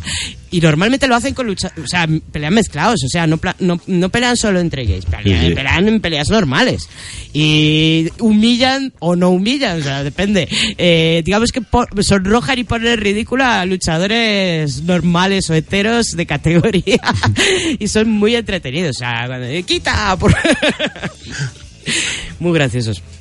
Bueno, eh, el tema de... Voy, voy citando nombres, a ver si encuentro aquí mi chuleta de nombres. A ver, aquí, por ejemplo, de mm, los de, los, um, de fantasía. El pandita, que decía yo, el pandaman.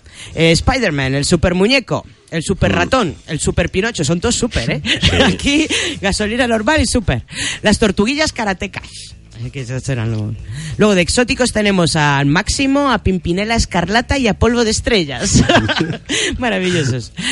Eh, luego también tenemos eh, los minis, que hemos dicho que son, pues eso, gente que tiene, eh, que son enanos. O sea, Sí. tenemos ahí a Tyrion Lannister Ahí está. peleando. Por ejemplo, entre ellos está el qué monito, la parquita, que debe ser el compañero de la parca. Sí, lo que comentaba antes Jorge. La mascarita sagrada, el mini chessman o virus. Yo conozco al Torito, no sé si... El torito. El Torito. Bueno, esto de eh, los espectáculos de, to- mini to- de toreros mm, con, con enanos, esto viene de México también. Sí. O sea, digamos que esto es una cosa que viene de su pasado de circo. Igual que teníamos el hombre forzudo del, pa- del pasado cir- circense, Sí. también tenemos al enano. Y los enanos participan en los combates. También hay combates a dos con eh, un luchador y su mascota. Y también a cuatro y a dos y dos. Bueno, luego están las mujeres. Las mujeres que... Esto me pareció muy, muy interesante cuando las vi en, en, el documental del que os hablo.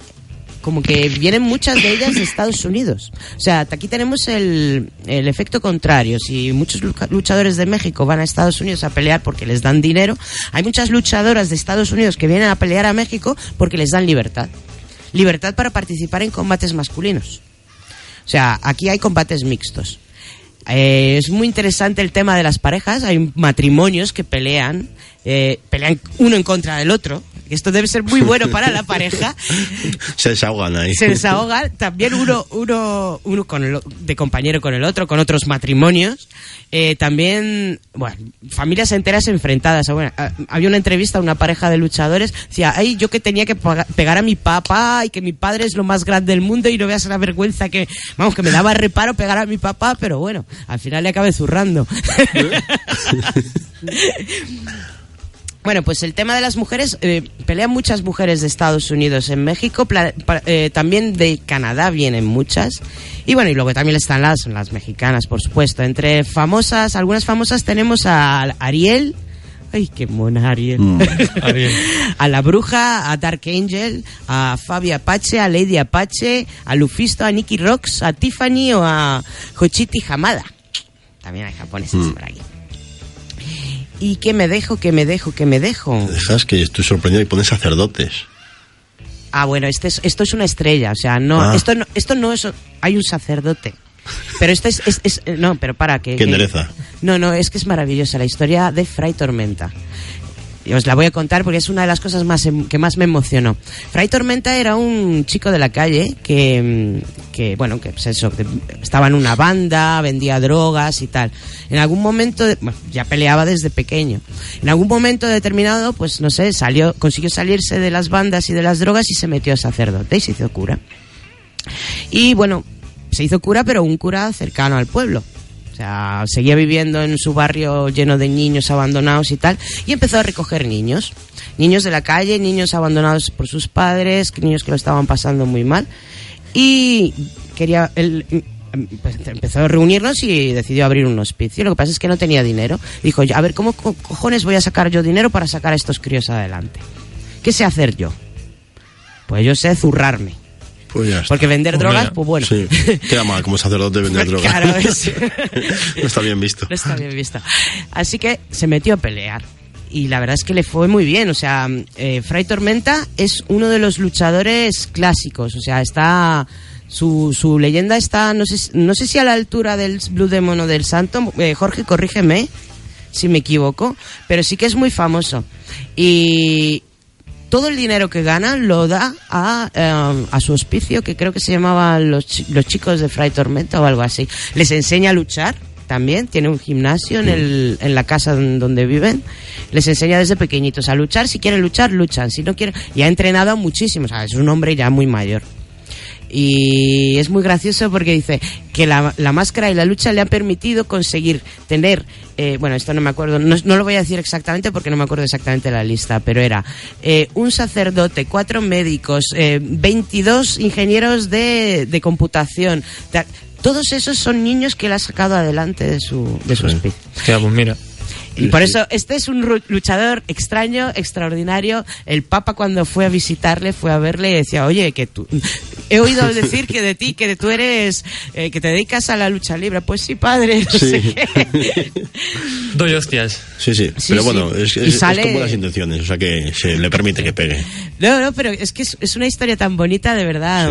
A mí me, me sacó un lagrimón de decir, joder, si fueran todos los religiosos así, o sea, ole. y sí, sí que sale al, salía, ahora ya está mayor, yo porque hoy está jubilado, digo yo, ya no pelea. Eh, salía al ring, pues eso, con la toga, la sotana, la, la máscara, lleva máscara. Y, y muchas veces se salía del ring y se iba a decir misa y también iba con la máscara. y claro, la gente iba a la iglesia Así iríamos a misa, ¿eh? iba a la misa mazo de gente, o sea, llenaba, eso era un llenazo de la, Sí, sí, en la sí. iglesia. Qué. Y bueno, estos son los luchadores extraños y exóticos, ¿eh? Mm, Creo que no me dejó nadie. Ah, bueno, me dejó los extremos, que leches. Vamos a hablar de la lucha libre extrema, vale.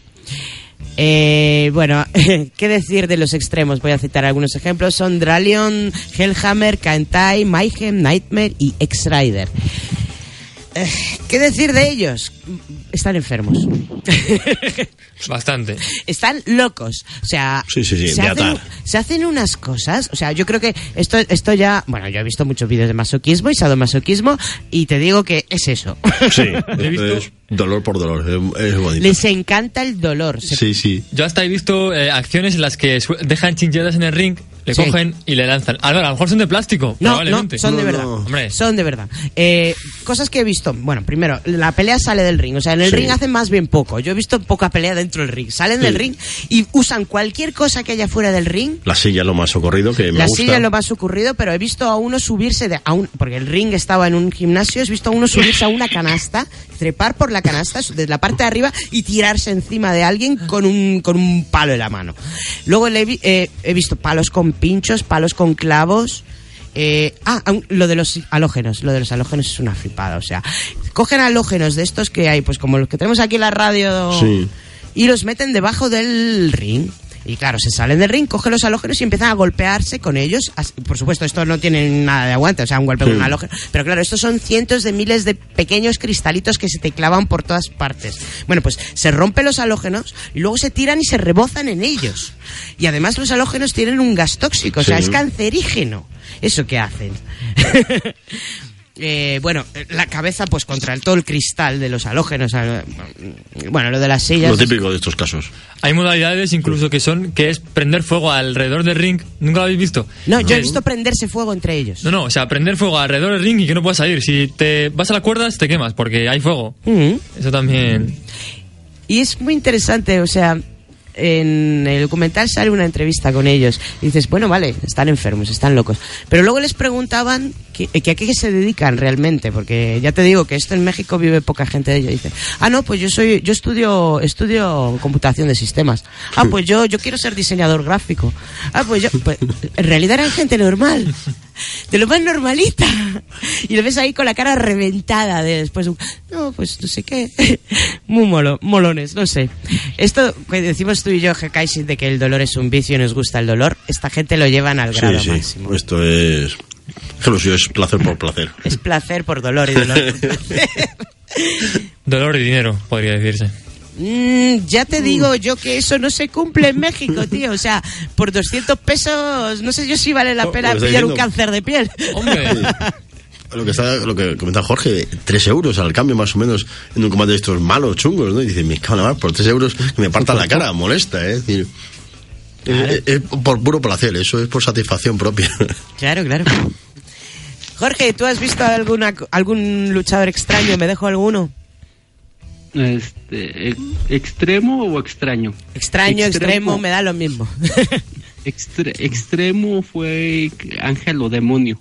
Ángel o No Demonio. sé si se acuerdan, ajá, no sé si se acuerdan que pasó un video de una lucha igual que tiene, no tiene mucho que le aventó un tabique.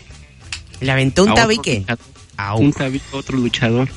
Joder, no, quedó inconsciente, lo tuvieron que operar en una lucha extrema. Mm. Pero sí. Ah, y también de Fray Tormenta. Su nombre lo sacó de una película que es- así que es lo mismo que esa Fray Tormenta. Ayudaba a niños de un orfanato. La película se llamaba El Señor Tormenta. Y de ahí agarró el nombre Fray Tormenta. A mí me parece súper bonita la Sí. historia de este O hombre. sea, que es un plagio en toda regla, ¿no? Es como Nacho Libre, pero pues más real. A ver, yo creo que muchos de los personajes salen de películas, otros se convierten en personajes de películas. Digamos que el cine y la lucha libre se prestan eh, el uno al otro personajes. Y de hecho vamos a seguir hablando de películas, pero voy a poner primero una cancioncita. Vamos a escuchar eh, una canción sobre el Rey Furia.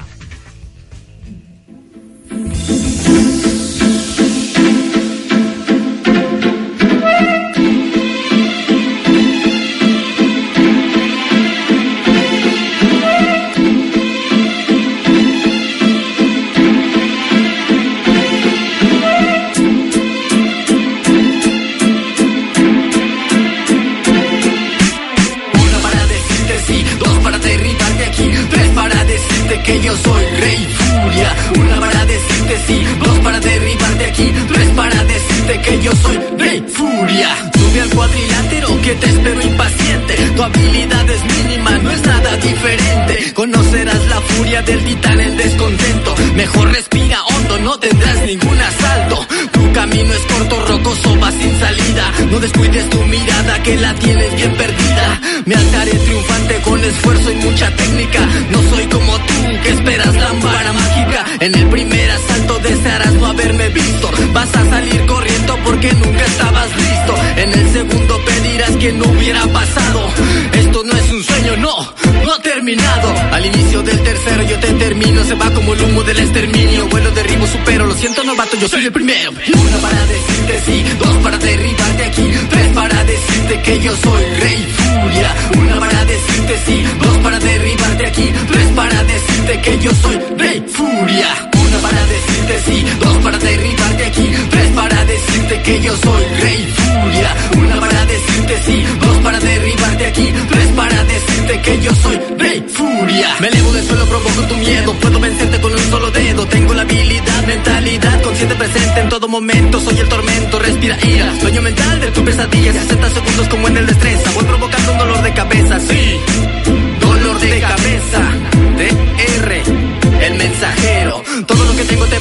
porque todo lo que hago llega a impactarte. R mensajero no es un gastar, tiene su lugar, lo sabe ganar. Sujétate a algo que te vas para atrás. 1, 2 y 3 y cuenta regresiva. 3, 2, 1, 0 con la vibra positiva.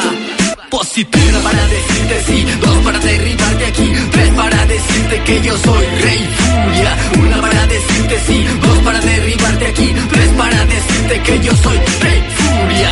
Una para decirte sí, dos para derribarte aquí, tres para decirte que yo soy rey furia. Aquí, tres para decirte que yo soy rey furia. 107.5. La próxima tortura. Calling al santo Blue Demon y mil máscaras. Los campeones del justicio. Uno,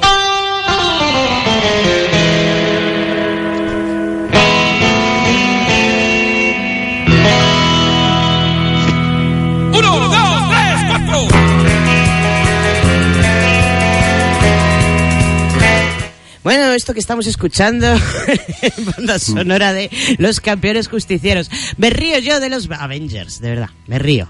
Me río yo de los X-Men. Donde estén los campeones justicieros, que se quiten todos. ¿Verdad, Jorge? Sí, sí, sí. O sea, bueno, vamos a hablar de cine. Vamos a hablar de cine eh, y lucha libre, que ya hemos dicho desde el primer momento que va mogollón de la mano. Pero mogollón de la mano. O sea. Hermanos gemelos, por decirse. Mm. Es que yo creo que el uno sin el otro en México quizá Sí, no, sí. no tendrían la misma... O sea, ni la lucha libre sería lo que es sin el cine, ni el cine sería lo que es el cine mexicano sin la lucha libre. Pero yo creo que la lucha libre le debe más al cine que viceversa. Porque yo creo que el, el cine ha hecho, bueno, ha, ha ayudado a esa expansión de la lucha libre en, en el mundo. Publicitarlo. Sí. Sí, sí, sí. Está claro que... el- pero yo hablo del cine mexicano y yo Mm. hay un hay un género del cine mexicano que es el género de la lucha libre que no existiría directamente. Es un género muy chorra, vamos a tenerlo en cuenta, eh, pero es un género, pues como aquí nuestras películas de Paco Martínez Soria, que son un género en sí mismas. Exacto, que solo las tenemos nosotros. Bueno, desde hace... Cuéntanos un poquito, Jorge, ¿qué películas, mm, desde qué año se lleva haciendo? ¿Qué películas hay? ¿Son películas de tu infancia? Hola. No, ya las, las películas ya cuando yo era niño no, ya eran viejísimas ya. ¿Eran ya viejas? como de ya a blanco y negro con los este o sea, la primera película de lucha libre fue la de El enmascarado de plata. Ahí por los más o menos por los 1940, más o menos por ahí. Y de ahí ya este, se van otras películas como El Santo, ya contra vampiros, zombies, hombres lobo, Blue Demon, Destructor de espías, la de Mil, Mil Máscaras, las de este Huracán Ramírez, que son de más como de de, 53, problemas un Sí, bueno, yo he visto, yo les he visto participar en todo tipo de subgéneros. Luego, las hay de géneros como, como que los luchadores son una especie de superhéroes, como los héroes de la justicia, de los campeones justicieros. Pero también hay películas más serias. Estoy pensando en una de la frontera del terror, creo que era, que era del Santo, que pues hablaba de temas como la inmigración, como la delincuencia, cosas pues eso muy muy típicas de México de problema la problemática mexicana. Y bueno y siempre estaba ahí el personaje el luchador que venía a salvar el día. Eh, una pregunta. Blue Demon y, y el Santo tú, tú dijiste que son como enemigos acérrimos siempre han sido los rivales. En las películas también No, ahí eran amigos. Sí eran enemigos, sé que, pero supuestamente porque el malo le lavaba el cerebro a uno o, o se enga- o los engañaban. ah Pero vale, siempre vale. eran ¿Y quiénes hacían de amigos. quiénes hacían de malos en estas películas? ¿Eran otros luchadores? sí, otros luchadoras o si no, o este, cualquier, los o sí que otros luchadores eran los secuaces, Ajá. los, los secuaces del malo en turno. El malo pues era este era, pues un profesor, un científico loco. pues, sí. Algunas son muy el estilo de, pues eso, de película, de los malvados de James Bond, me recuerdan. También a, no sé, a este que era muy malo, el de Austin Uh, Powers. Austin Powers. Uh, sí. Eh, claro, es que estamos hablando de películas de los años 40, 50, las más viejas, pero sobre todo los 70, 60, 70, que ese fue el gran boom. Sí. Y bueno, es- tenemos pues esa estética setentera, ochentera también, a veces. Madre mía, la- esta de los Vengadores, de los campeones justicieros, yo, yo, a mí me ha dejado muy loca, muy loca. Sobre todo esta última, esta que pasé por el grupo, como era el, que no es esa exactamente, es una secuela, yo creo, que Ah, era, vuelven los campeones. no, era el triunfo de los campeones justicieros. Yo no sé Imagínate. Avengers, la cena final con, con la canción de... No quiero hacer spoiler, pero ha visto Avengers, ¿verdad? Eh, no, pero ya me han contado al final tantas veces que me da igual. sí. Pues estaría muy bien, bueno, sería muy gracioso la, la cena de Avengers sí, con la, de- con la música de... De películas así. Sí, ¿no? Así está. Con esto de fondo, con el paso doble. Muy bueno, muy bueno. ¿Cuál es tu favorita? Mm, la de los campeones justicieros, más que nada. Es la que más Sí. te mola. Bueno, Hekaisin tienes que verlas, por cierto. Me, me las estoy marcando, pues yo tenía que ir una vez, pero claro, eh, ¿qué estamos diciendo? Los años 50, 60, 70, así que son... Ay, ¿cuáles has traído? Buah, he traído, no las he visto, o sea que he traído... Has eh, traído, por eso buscando- he estado buscando, ¿no? Sí, y dicen que la mejor es la de Neutrón, el enmascarado negro. que es de Neutrón, los- el mascarado. del de- enmascarado negro, Ajá. de 1960. Luego Ah, otra del el huracán Ramírez, que es así que me gustaría verla, que es del año 53, de 1953. Luego la que has dicho, las vampiras, arañas infernales, que los títulos que ves y dices, pero esto... Esto es troma. Esto me suena al que- Vengador Tóxico. Son, son estas que seguro que empiezas a verlas y, y hasta que no acabe no, no, no, no paras. No te levantas. Sí, sí, sí. Así que Son hipnóticas. me han notado lo que habéis dicho de la de los campeones justicieros, que la veré. Madre Ahora estoy mía. un poco liadillo, pero... No, tú mírate el vídeo que he mandado, que es la primera Sí, parte de es- una. es- estaba buscando, estaba buscando Eh, ahora. Está en el grupo, está en el grupo. O sea, eh, eh, los efectos especiales son eh, chuchu. Sí, estilo Eh, es como- los Power Rangers esto, es decir, de estos que lo ves así dices, Hay unos que se transforman en gelatina y, y se le- les ves como que tienen la cara untada como con... con, cera, mantequilla, ¿no? De esto. No, realmente me recuerda, a- ¿cómo se llama esto? A la cosa esta de, de aguacate. A guacamole, parece que Guacamole. se ha untado la cara de guacamole. Qué bueno. Pues eso, me ha preguntado la de campeones justicieros, si nos recomienda Jorge alguna, lo que te haya impactado a ti, que, que me imagino que habrás visto más que nosotros, pues para cultura nuestra poderla ver. ¿Cuál más nos recomendarías? Jorge, ¿Nos oye Jorge? Sí, sí, sí. está pensando. Sí. Sí. Te decía, te digo, hay una película llamada Santo Blue Demon y mil máscaras contra las momias de Guanajuato.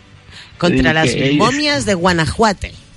Guanajuato, ¿no? Guanajuato, sí, te Guanajuato. digo que esa película, esa película, solamente mil máscaras y Blue Demon hicieron, o sea que salieron en todo, igual en la producción, cuentan que estuvieron con un calor infernal y todo eso, pero no, solamente el santo salió en la última escena para salvar al día, porque todos los demás lucharon y lucharon y no, no hacían nada, y el santo sala- solamente salió en la última escena, les dio sus lanzallamas para derrotar a las momias y se fue.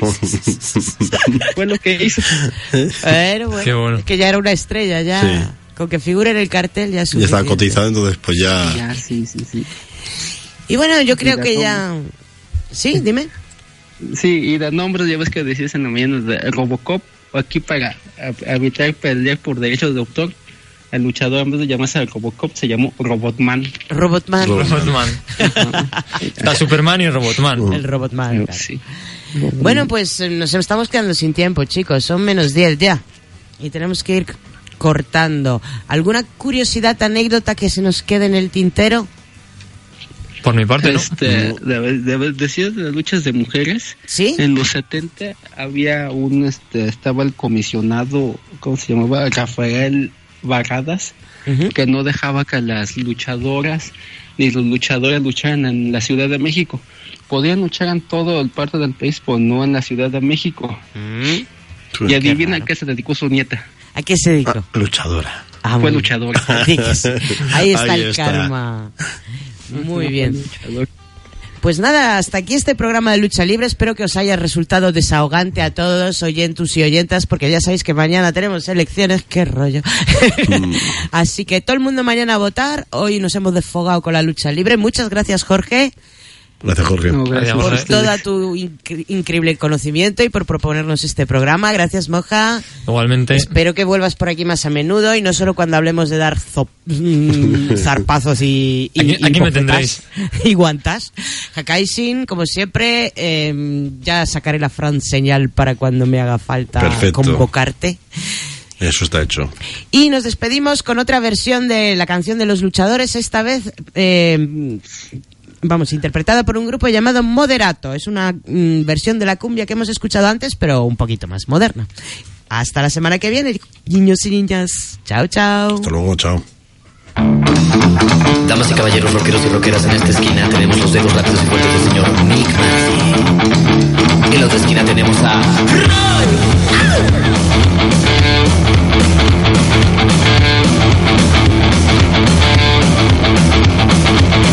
La arena estaba de bote en bote, gente loca de la emoción.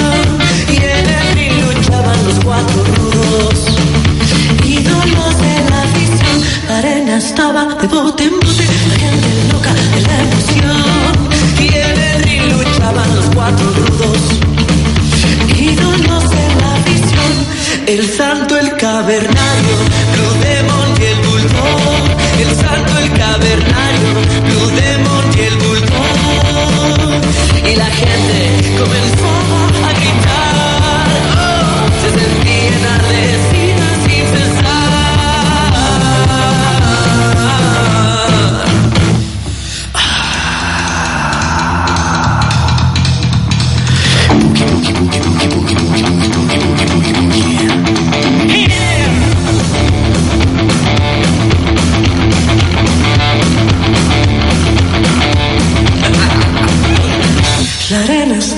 bote en bote, gente loca la emoción. Y en el ring luchaban los cuatro rudos, ídolos de la visión. el santo, el cavernario, Blue Demon y el bulldog. El santo, el cavernario. Blue Demon y el bulldog. Y la gente no paraba de gritar. Se sentía enardecida sin cesar.